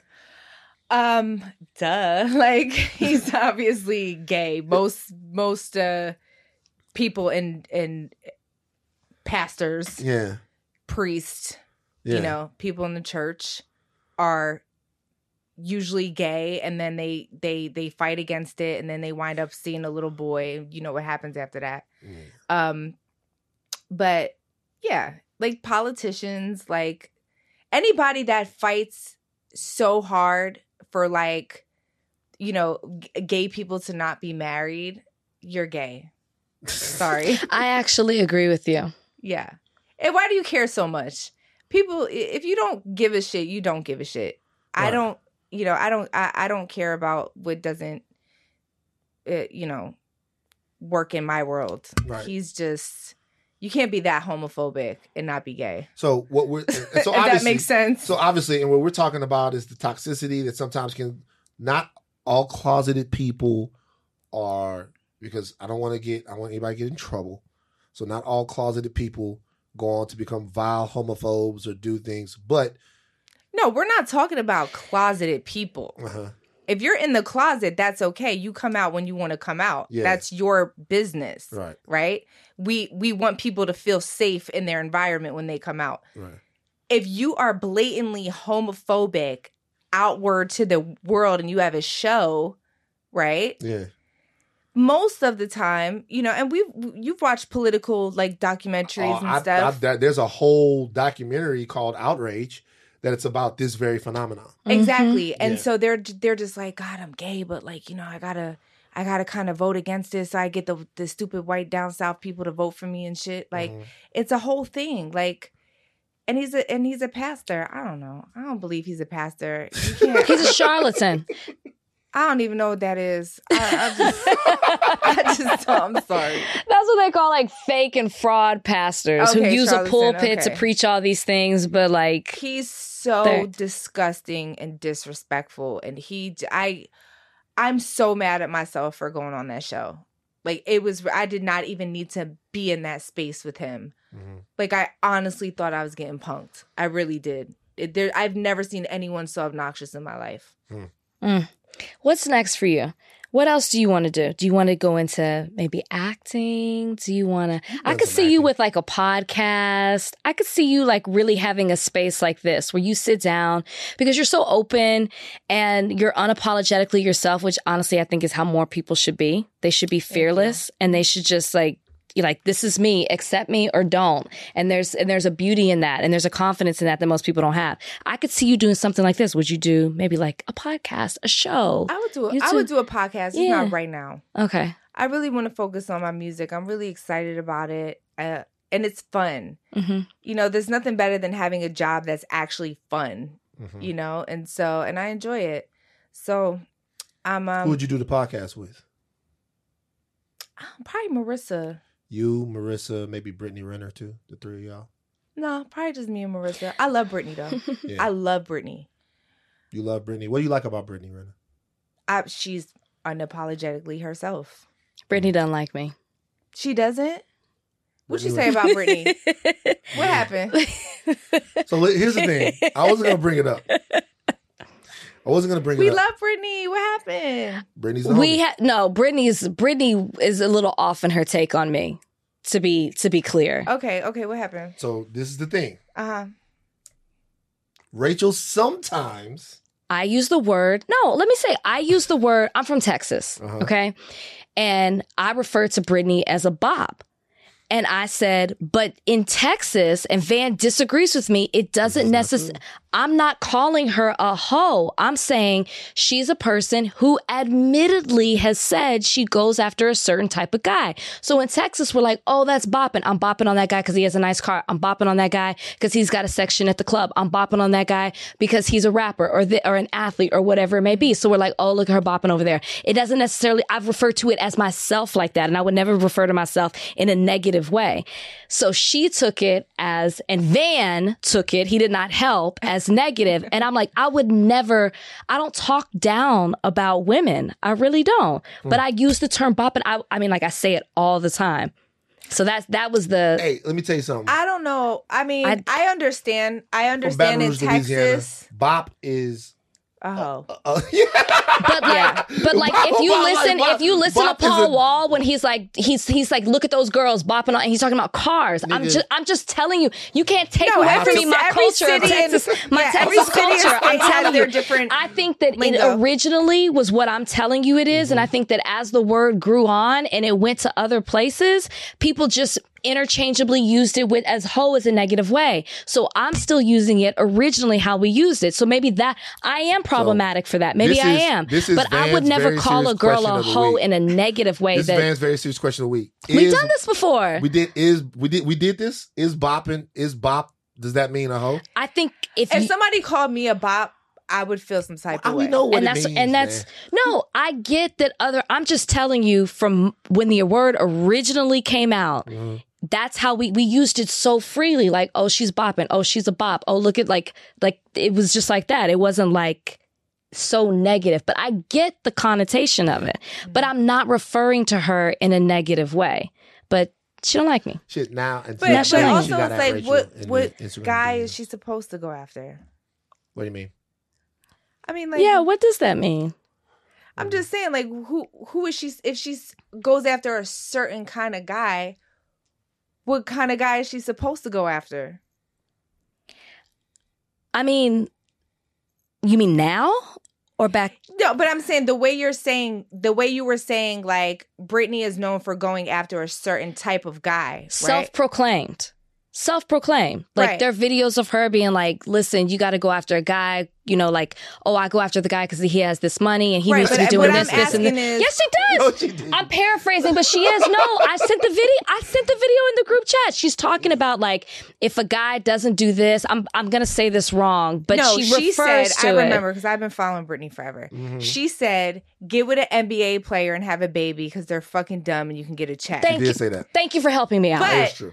But in her about that. She defense, right? In her defense, she said that years ago, right? We all know as women, we're dealing with trauma from men, fucked up men that do us dirty, right? mm-hmm. She was, that was the place she was in at that moment. Then she fell in love with someone and had a baby, and that person cheated on her and treated her like shit, and the world goes against her. Oh, I didn't touch unfair. that. No, I I'm didn't not touch saying you. Yeah, yeah, I'm saying like for that situation, I'm I'm, like I'm so in team her on that, and I hate the way that people piled on her for that. yeah. I just refer to that and and like that that's the that's the conversation that I was bringing up and stuff. But like she I would we were like come on the podcast. I would Have her love to talk it out. She called me um a pick me girl. Pick me. I was like that's They went- they went there. not me. They really went there. It was a very like for me. It was a hilarious situation. I was Like, like, it- it- that's it's- not me. It's like it's for me. It was funny because they. He loves it. I, I just. It's not that I love it. It's just that you it- don't want to see girls fighting though. I don't want to see girls fighting, but you know what I do like? I don't want to see girls fighting. But what I like more than anything, and you know this, what I like is the smoke right to you. I like not I'm Subliminal. super I'm super and confrontational. Rachel So I loves that. And Brittany, there's this part in Black Panther at the end of the movie. Oh no, it's actually in Civil War at the end of the movie where Okoye is standing in front of Black Widow, and Black Panther goes, "As much as I would like to see y'all fight, we don't have time."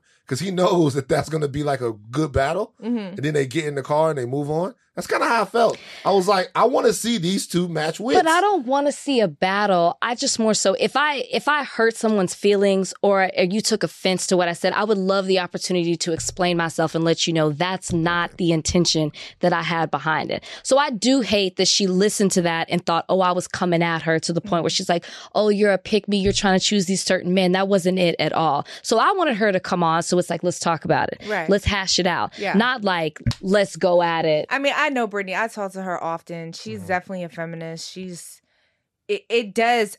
It, it's bad enough that we hear shit from guys all fucking day. Sure. So for her to hear that from you, it was just like that's the cherry on top when you get that from a woman. You know, even though you didn't mean it in that way. No, yeah, because like what she sent, like a picture was like a whole thing of like girls calling other girls hoes and sluts and this. Did not use the word bopper, but I was like, that's not what I meant. Hmm. But I get it. That's why I was like, come on the podcast. Let's have a conversation about it. Yeah. I think everybody's doing good. Last question for me. I think everybody's okay. Last question for me. Yes. You made me drive an hour and a half. and This is going to be your last question. You want to go longer?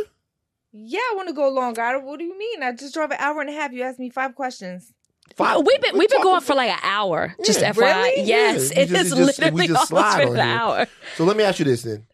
Do you see anything about women who are famous or get a lot of pub, get a lot of shine on IG right now? Is there anything about the current crop of ladies that you don't like? Is there like have you gotten Hmm, to the point to where question. you can look at with a critical eye or what some people might be doing? You know how like basketball players go, well, you know, look at the guys coming along now. It's because you influenced a lot of these ladies. Is there any way that you feel like they're doing it wrong sometimes? Nah. Nah. I feel like everyone's different. Everyone's different. For me, the reason why I have longevity Uh-huh. is because I don't talk shit. I just don't Mm. talk shit. Have I had Twitter battles and shit throughout the years? Once, twice, maybe, hmm maybe three times. I don't even think three times. Yeah. But I actually can't even remember. Who did you have Twitter battle with? no, it don't even matter. Yeah. But and always if they came for me, always like I, I just I don't start trouble. Um, even the men that I've dated, I don't. Y'all don't know nothing about me and Twenty One or me and MGK or me and Wiz or me and I forgot about MGK. I, I, fucking forgot I did about too until she just I said it. I was like, forgot oh, about oh, yeah. MGK. anyway. All I'm saying is, I don't say anything. You slid a white boy in on us, Amber. Like I, yeah, earlier. I while ago. forgot about MGK. When was it? When did MGK fall into the into I the? don't want to talk about this. I'm sorry I even said anything. I I, was just trying to make a point Yeah. that the guys that I've dated, Mhm. you know, I we we you know we go our separate ways and I and I leave it like that. It's a true. lot of these girls are like man, man, man, all over the place. You know, yeah. it gets to the point. Sometimes you gotta teach a motherfucker a lesson. Mhm. Other times, you're just doing it just to, you know, the the I'm single post on the story. Yeah. Mhm. I'm single now. yeah. Uh, don't do that. That's one thing I say, girls, don't do that. Because that's what I was gonna say. So, like, then maybe the the the thing, the question to ask is, what advice would you give? You see, like, a new generation coming up. Uh, things have changed so much. I feel like the way people do put their business out so much now, Mm-hmm. and for that 15 seconds of fame, for like that viral moment, maybe that's what I should say. For that viral moment, Yeah. what advice would you give? Or maybe what do you hope? Maybe you can answer that, but then also, and maybe this is one in the same question of just like, what do you hope with what you're doing, with your, what your message, with what you stand for, resonates to these women? This is the thing. Y'all gotta stop sleeping with married men. It's not cool. Mm. Mhm, Y'all just gotta mhm. stop. Men too. Y'all gotta stop. Everybody gotta stop. That's why people don't want to get married anymore. A lot of women don't want to have babies anymore. Mhm. You know what I'm saying? We don't want to be involved with y'all. Vice versa. Mhm. You know, I'm not just I speak for women because I'm a woman. That's what I do. Mm. But that that's not just women. Guys do the same thing. Mhm. And it's like, let's just all try to be more compassionate, more loving people, care about somebody else's feelings, move on with integrity. You know, like, even when I put that shit out about AE online, like, I was pushed to that. I couldn't fucking take it anymore. Like, that was a lesson for him. I didn't give a fuck about the internet. Mhm. I was like, I told you what I was going to do, and this is what I got to do. Now I got to stick to my word.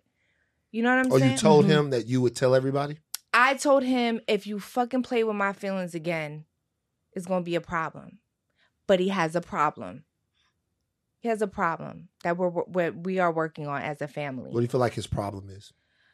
It's deep rooted. It's deep rooted. You know but we have children Mhm. and we love each other, and you know, I'm down to help, but I'm Mhm. also not going to sit around and and get played. I will say, since then, Mhm. amazing. And open Oh, book great. transparent um you know talk to the psychologist psychiatrist psychiatrist um um we have meetings together. Uh we talk a lot. We communicate a lot. You know he's not weird with his phone. He's not on tour with Tyga. I don't keep nobody no prisoner. He wants to be with his family. So you know that's a step moving forward and that's all I could really ask for right now. And we'll just, you know, just see how it goes. But So those are the things like for him to gain your trust back after that happened, did you give him like a set of things that he would have to do or a set no, of I le- I was out. It was over for me. but how how did how did you get back to a point to where you guys could get back um on the same page? What did that take like for him? He just came over one day and was like, "I changed my number. I changed my number. This is the password to my phone. Here's the password to my IG. I'm done with that life. I want my family. I was immature and stupid and insecure, and I should have never did that dumb shit. I regret every moment of it." And I said, "I don't give a fuck." that was my initial response. I don't give a fuck. It's too late. Because when a woman is fed up, we fed up. yes. You know, we'll we'll we'll we'll try to help you, but when we're fed up, it's over. You know, and it and it was for me. But again, all the steps that he took and was consistent for a long time because I know people like to think I'll just jump into another situation Mhm. but I, I like to take my time and like you know he was coming over seeing the kids and just got his life together and I, and I, I- I've I've seen very few stories of people actually doing that so you know we'll just have to wait and see You guys gonna get married? probably not I don't want to get married again You don't want to get You married don't? again. Ever. and it has nothing to- to do with Alex. I mean, he really. I just want to say this: Ae is a an amazing father. He's an amazing person. He just um has an issue that he is working on and doing great at, you know, resolving that issue. So Good for Yeah. him. You know, you know what? You know what's the thing, and I just want to say this is like, even with me, like, there wasn't anybody in my life, like growing up, like no one in my life who ever valued like fidelity. Mhm. Like there was there wasn't like not one person in life that valued um that valued that. That valued like so it, it would be like, you know, I don't want to talk shit about my my dad's gone on. I don't want to talk shit about my dad, but my dad didn't value that. I remember I was a kid and I didn't realize what a big deal this was then, but my dad and one of my uncles were on LSU's campus. Mhm. And they were on LSU's campus, like talking to women, Yeah. right? It's way back in the day. Don't don't think that my dad was like in his 30s. Like this was like in the 80s or whatever. I remember everybody laughs and I tell a story that when I got back around the women, like a little narc or snitch that I was, I got back around the women. The women would pull me to the side, and I was like three years old. All kids. And the women that, yeah. pulled me to the side, like, what was they doing? Like, what was, what was they? And I was like, "Tsk, they was running women up there, and I, and everybody laughs, right? And everybody laughs. I had, had a conversation with my dad, like when I was like fourteen or fifteen years old, and I said, "Yo, if you were ever doing something on mom, I would tell." And I remember he told me he was like, "You shouldn't." He was like, "Why would you want to hurt her like that?" He was like, Mm. "Why would you? Why would you do that to her?" He's like, "If you do that to her." That's that's gonna hurt her, Right. and then we break up and you gotta you gotta have i'll never forget this he said you gotta have two different christmases i was like well fuck i certainly don't want that right Right. and so when i would think about that So I'll- then you could start lying and keeping secrets. of course Right. and so like when i would think about that i would think about like uh you know not trying to throw anybody under the bus like my friend group and everyone there was just no one i'm not Mhm. blaming on anyone there, was- there was just No, no, I- one there was just no it. one around that went hey like as a matter of fact i have this one friend tommy tally tommy tally shout out to tommy Not his whole name. Tommy, because uh, Tommy should be proud of this. Tommy met a girl, the first girl that he that he ever uh that he ever was with. They got married. They have five kids, Wow. and that's just his thing, right? Right. I remember we're all around the crew, and like we're we're, we're talking about because he knows my friends from Baton Rouge, and we're talking about the fact that like you know Tommy went to a strip club in Vegas, and that was like a big fucking thing. His wife knows. Nobody's like he went to. He was like, damn, like I couldn't. I felt guilty about it Mhm. and the rest of me and my my my guys just couldn't fucking understand that level Right. of commitment Right. And as good as we want to be and as present as we want to be sometimes and i'm telling you it's just there doesn't sometimes seem and obviously I'm, I'm learning it now and have learned it now like before it didn't seem like there was even the structure there for it Right. there was nothing to build on. There's build usually Mhm. not. There's usually not a structure at all for most men. And so they grow up and they become womanizers like their fathers, or that's where they get their validation from. Whoever gives them the attention and you know, on Mhm. and and so at that point it's not even about the sex. It's a, it's about being feeling secure. yeah You know what I'm saying? But getting your ego, you know, stroked. yeah And so I've seen that a lot with a lot of a, a lot of uh males that have been in my life and Mhm. my friends' lives and stuff like that.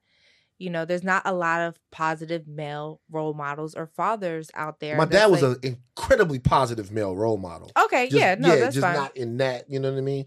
in that way. Niggas just like to get it.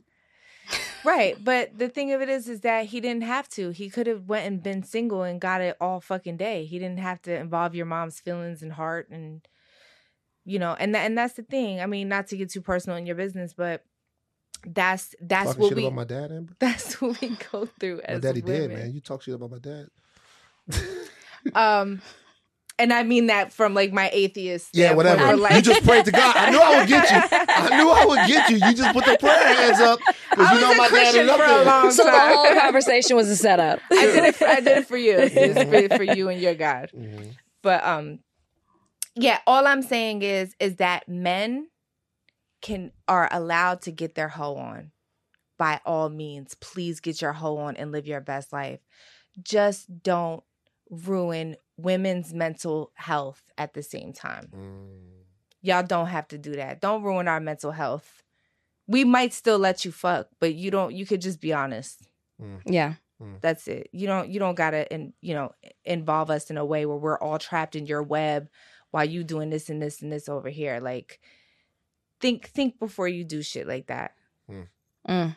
I don't have anything else. That was a great way to end the podcast. Amber, let me tell you something right now.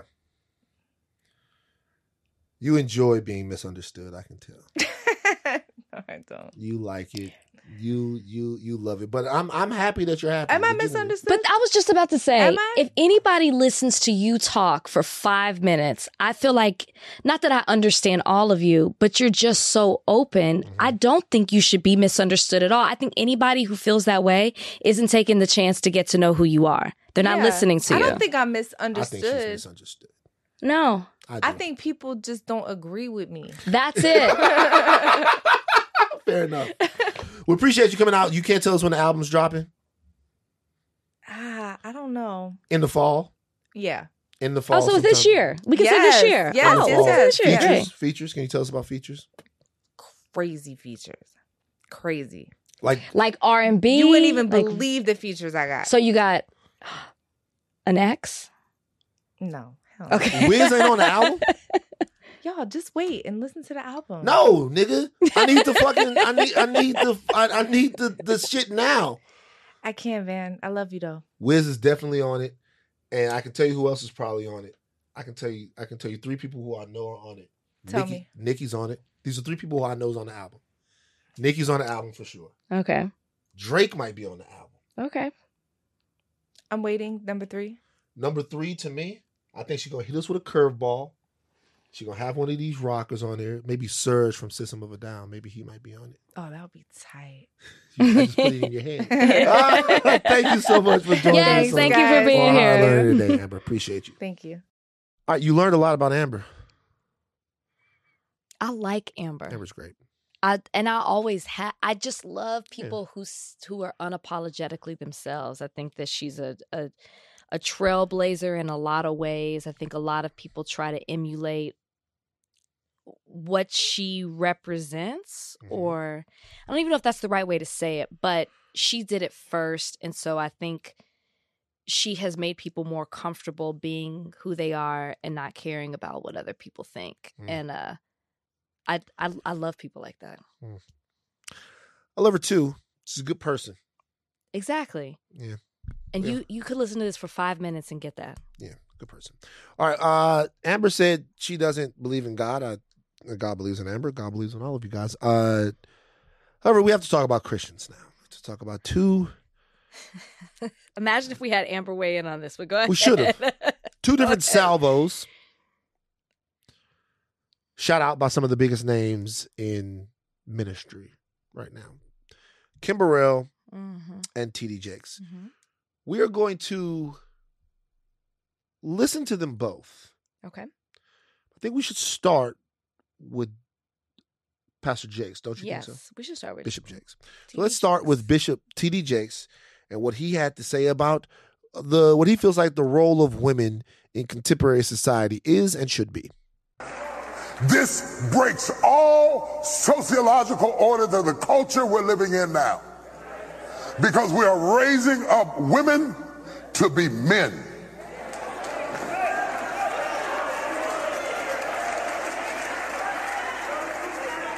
And you are not applauded for your femininity. You are applauded in the contemporary society by how tough, rough, nasty, mean, aggressive, hateful, possessive you are, and you are climbing the corporate ladder, but we are losing our families. I know you can buy your own car. I know you can buy your own house. But until you create a need that I can pour into, I have no place in your life. So stop coming home bragging to me about how much you don't need me and wonder why I shy away. Oh, y'all ain't gonna talk back to me this morning. He ain't talking to me. He's talking He's to speaking on your behalf. No, he isn't. He's talking to he's talking directly to you career obsessed man women. You man women out there uh I love Bishop Jakes. I think uh, Are you, you're a big fan? Big fan. I like Bishop Jakes. So, so I'll be honest with you. During the pandemic, when I was in my depression, I would listen to Bishop Jakes. Hmm. I would listen to his messages. I would Hmm. listen to his. I think he has an anointing on him. Mm, Um, I've always felt that way. I'm not a. I've never been to the church. I don't know the man. I have. You've been to the church. Okay. But keep going. He's anointed. He says he's got an anointing on him. Go ahead. yeah, I mean, just because you're anointed doesn't mean that you're perfect, Rachel. Ooh. but- no, no, no, no, no, no, no. So for you, somebody who feels that strongly, I want to hear from you. You Uh-huh. feel that strongly about TD Jakes to where, which I'm, I mean, honestly, in all seriousness, if that's somebody that you listen to who help you overcome what you were battling and get Yeah. you to the other side of it, that I'm never going to take that away from you. However, when you feel that strongly in such a positive way about someone and then you hear them say these things for you, because I'm not coming into this already from a necessarily positive place. For Yeah. you, when you hear that, how do you feel? I feel like he's wrong. I think that uh I, I let me put it to you this way. I think the sentiment is nah, there's really no way for me to fucking it's all wrong. Mm-hmm. Um it's it's wrong from the standpoint that it centers the man in a relationship to a degree that I feel like is unhealthy for families. Mm-hmm. I feel like what he's saying right now is actually more unhealthy for families than the dynamic that he's trying to lay out. He's laying out a dynamic in which a man feels um uh emasculated or a man feels minimized or in some way small because his wife or his woman or his fiance or whatever boast about and can produce the evidence that she doesn't need him okay? And therefore it's uh it's in some way the shared need of people that makes good families. I don't think that that's the case. I think that what makes good families isn't a shared need. It's not that you need a man and that a man needs a woman. Is that you want a man and a man wants a woman i think the want is in, rel in relationships is the most important thing what do you want to achieve because the want is what allows you to overcome things. Oh, The want is what allows you to build things. The want is what allows you to plan and stay on track for things. It's not that I need you. I don't need to feel like you need me. I need to know that you want to be here. Mm-hmm. I need to know that you want to contribute. I need to know Sure. that you want all of these things. And that to me is the thing that you can't keep coming back to because you fall in and out of love all the time Mm-hmm. the only thing that keeps you, in my opinion, tethered is how you want your life to be, like what Mhm. you see your life as. And and so the Yeah. moment that you start talking like he's talking about, that's saying that I need your life and how you feel to validate the reason why I'm here. Mm-hmm. And I can't see how that is positive. Well, he made it seem like women can't be both. Women can't be into their careers, dedicated to their careers, and then also at the same time equally be created. I mean, dedicated to their men. He said women being women being raised to be men, as if it is a man's job to pursue those things and to be that dedicated to their career. I saw somebody in the comments say, "Is this the new Kevin Samuels?" And that stuck with me because what's the difference between what was what TD Jakes was saying in that moment versus some of the things that Kevin Samuels said? I think there's a small difference. I don't. And I think the only reason people are making a difference is because he is TD Jakes and he's preaching from a pulpit, which I think makes it even more problematic. He doesn't get a pass because he's preaching from a pulpit. I think you hold somebody like that to an even higher standard. And the fact that when someone's standing in that place and they're preaching and they're anointed from God and they're saying those things, people hold on to it like it's Bible. Like it's biblical, like it's a word from God.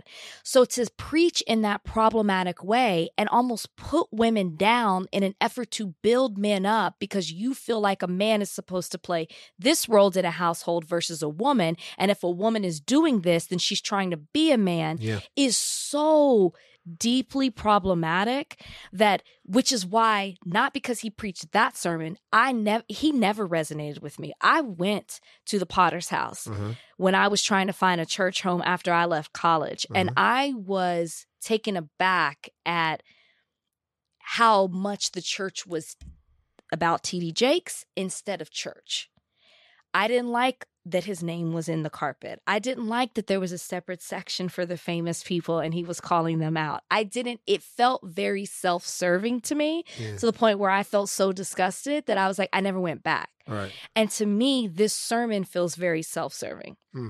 And you have daughters, you have a wife. And if I'm sitting in the audience and I'm listening to that, I don't know if he has daughters. I know he has a daughter. I don't know if he has two.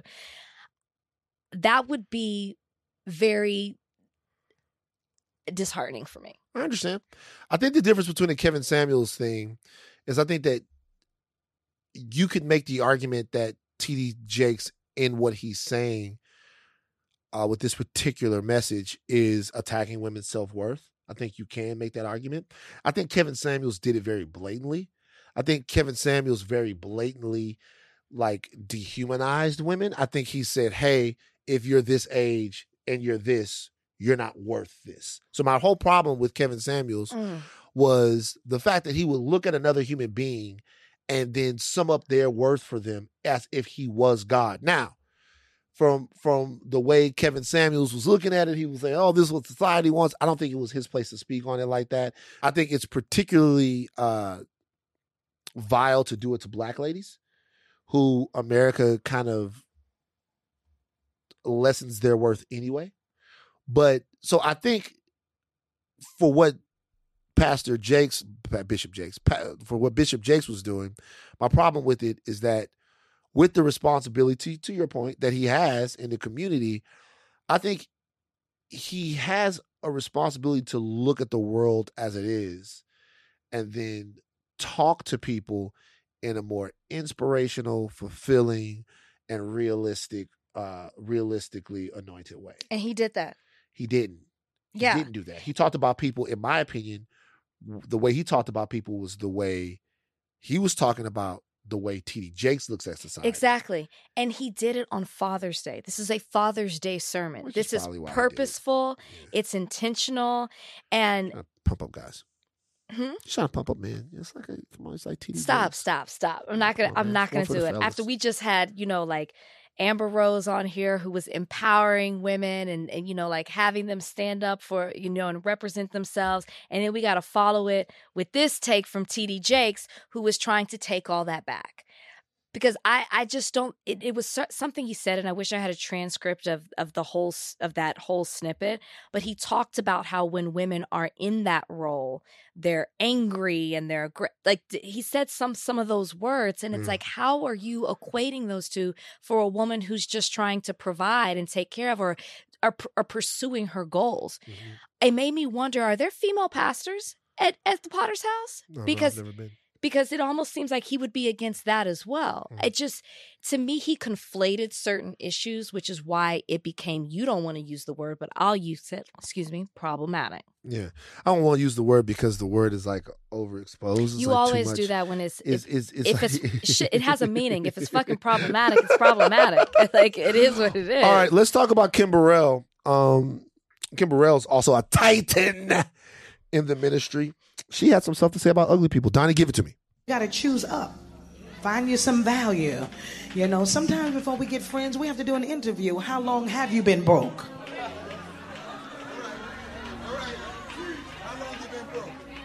How many times have you changed your name on your light bill? How many of your bills in your little cousin's name? Do you live in a trailer home or a house? You know, you understand. And it's not about status or material things, it's just about choices. You know, life is different now. And you know, we are at church. Thank God we're here. Those of us who are walking by faith without a mask and no vaccine. And so We, we honor the Lord. God is good. I respect all of the men of God here and respect you. Can y'all clap so I don't feel strange right about now? Hopefully, we'll get a chance to meet each other when y'all invite me to come to your church. I'm not as expensive as I seem. Um, and so, I don't know, maybe you got a little left over from your PPP loan. Prayer, praise, and power. You understand? Amen. Isn't the Lord great? Amen. Amen. And so, you know, I, I like coming here because the ground is already tilled with great personality like Dr. Karn. Because one thing I love about him, he's deep in the word, but he knows how to have great humanity. And most don't understand his personality because he is truth personified. And he tells the type of truth that makes most uncomfortable. Because who likes to be told you're just ugly? No one likes to be told that. You know, especially when they have realized it. All right. Most don't get offended until they know the bad thing about themselves. And then somebody else recognizes and says, Oh, I saw the ugly too. I just wanted to let you know. So, anyway, y'all get that later. God is great. All of you are beautiful. I haven't chosen anyone to be ugly yet. God is good. God is great. You all look great. Most of you have on hats covering most of that anyway. Here's to you.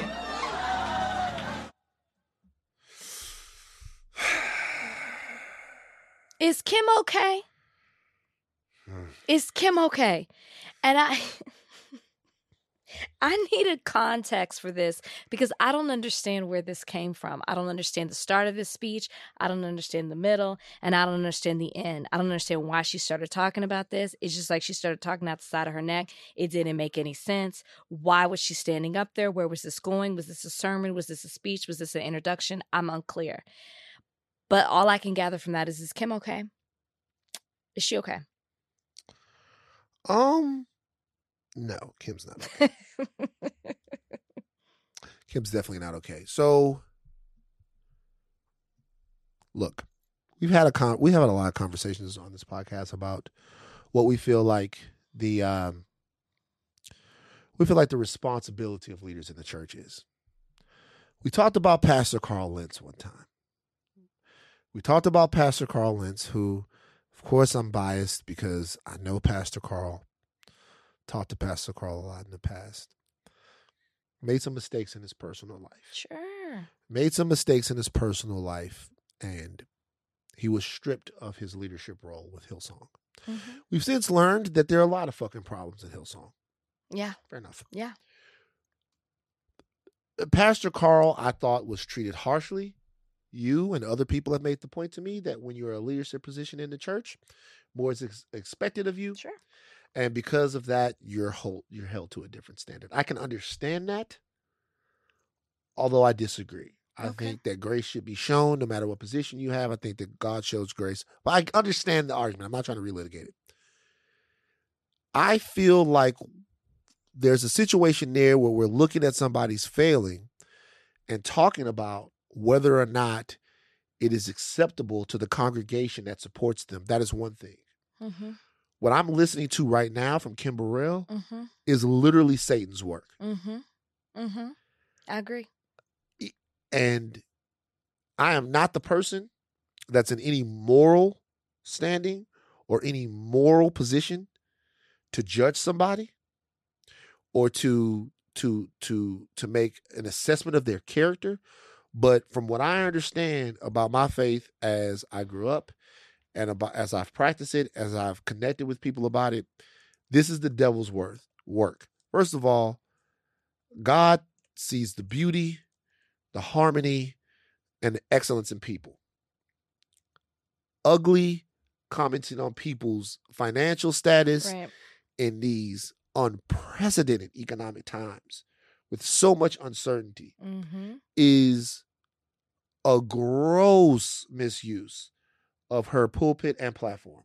Absolutely. Like, I can't describe to you how impossibly evil all of these words are. Mm-hmm. You don't stand up at somebody's church, look out, and call the people ugly. If we're having a comedy show, we're going there to laugh. We're going there to laugh. There are people that are in in a church congregation. That's what it felt like. that are going there. She's trying to be funny. She's trying to be funny. There are people that are going to a church congregation that are going there because they feel ugly, because they feel Such a good point. unloved, hmm because they feel unwanted, because they feel untethered from the re- from the rest of society or from people. There are people that are in a church that are there because their last chance for connection or acceptance or community is God. There are people that have dealt with addiction.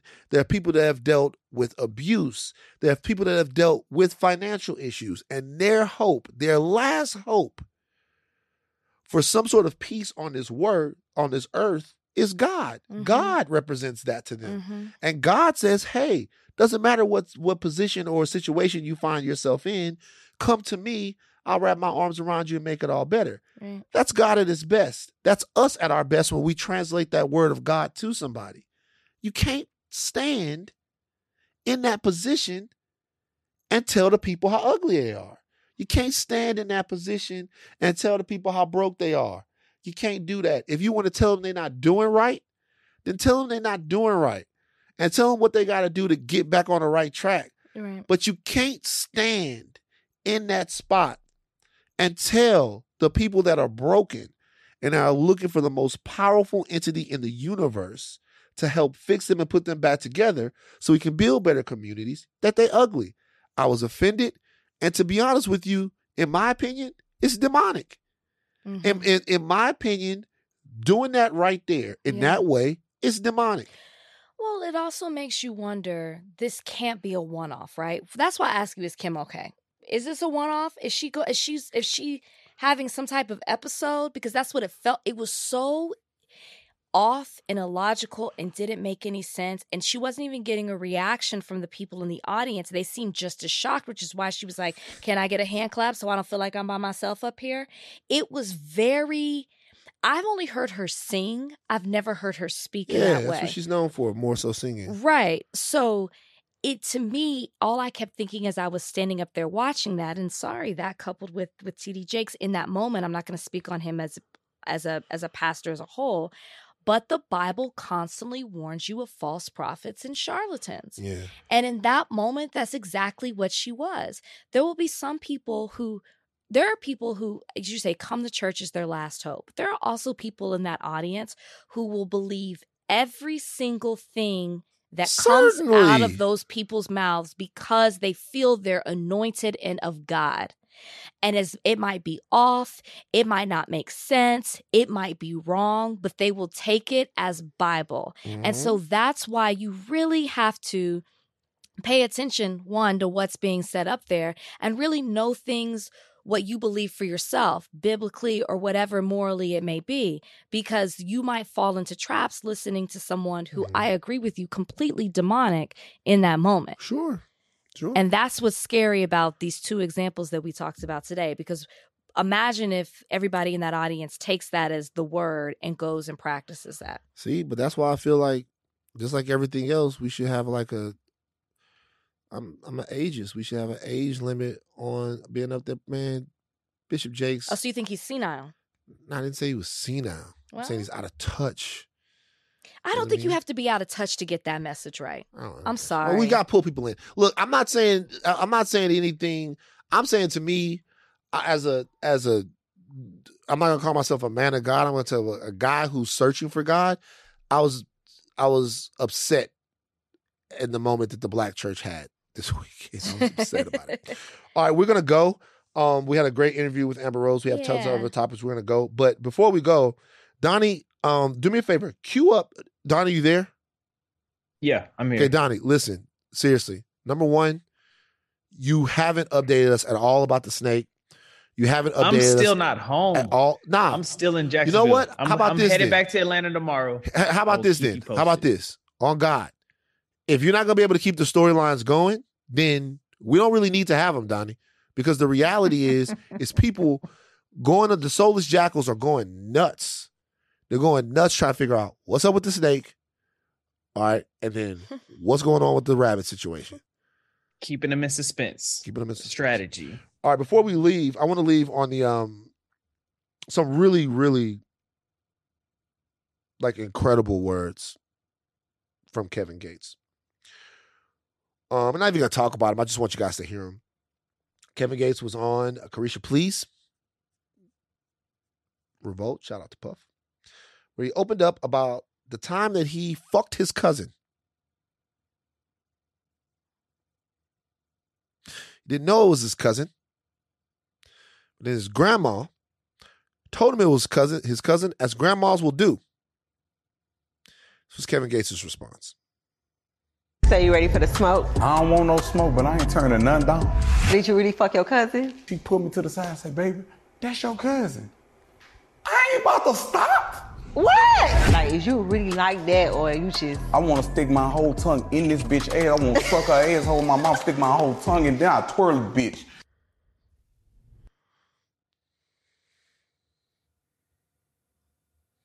That's what you're gonna leave him on? Yeah, I mean it's Baton Rouge shit. Yeah. Is he from Baton Rouge? I thought he was from New Orleans. Nah, he went to McKinley. He's from um. I gotta tell you, people, women were going crazy over this, and I mean that, and I say that in a positive way. I'm sure they were. Women were going crazy over the sexual things that Kevin Gates was talking about and how open he was with the things that he likes to do. Women were losing it. Oh, first of all, it's not. It's, I got nothing but love for Kevin Gates Breadwinners Association. I guess my question is, was he saying he was going to do that to like a woman, or was that specifically about the cousin? I think that was to any woman that he is having sex with. Also, the cousin now. Also, the cousin. He said he'd been doing it for a while. Why was he going to stop? Just because he knew that they had already started it. So why not keep going at this point? That You know was what he said. Can I ask you a question? I want to get Donnie on this because Donnie looks like he would be into some shit like this. Can I ask you? Can I ask you guys a question? Because at first I was a little bit shocked, as I am every time I hear that. But does Kevin Gates have a point, Well, Donnie? About the cousin situation, why why would he stop? right.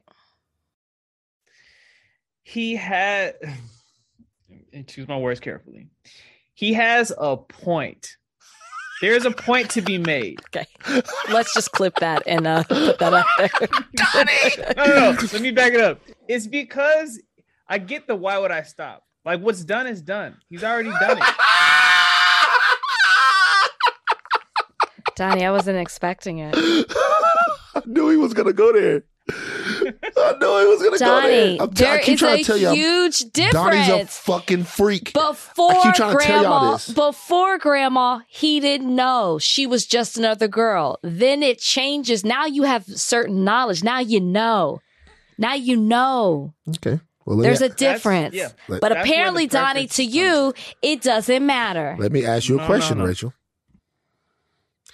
What if you found out right now that old Doctor Abs was your cousin? I'm done.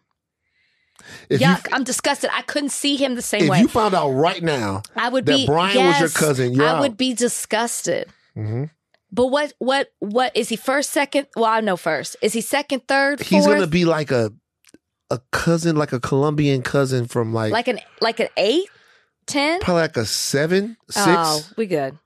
a six. What's the line? Third?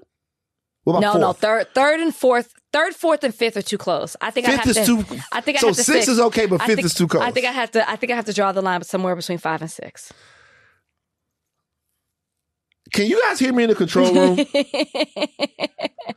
Ca- you guys can't. We can't hear you on the show, can we? I, yeah, I want. I have to ask the control room something. I'm going to relay what they're. How many people are in there right now? So I need a vote real quick before we go. It's four people in the control room. I right want now. to say no, but like if they're that far back, I'm just gonna be real. And I'm married to you already. It's four people in the control room. Does Kevin Gates have a point? No, I, it's unanimous. It's a unanimous no. Van, you answer. I gotta be honest with you. I was on the other side of it because he because when he was talking about licking, sucking, and spinning, Everybody gets the same treatment. I thought he was talking about the cousin. he is. but I thought he was directly talking about the cousin, which was disturbing. but there is a certain degree of logic to what it is that he's saying. At this point, what damage can be done? The damage is already done, right, Donnie? Well, now you know. You could have operated in a place of I didn't know. Now you can't say that anymore. You know you're a cousin fucker. We gotta go. we gotta go. we gotta go. We gotta go. We gotta go. Take your thinking caps off, but do not stop learning. I'm Van Lathan Jr. I'm Rachel Lynn Lindsay. Bye, guys.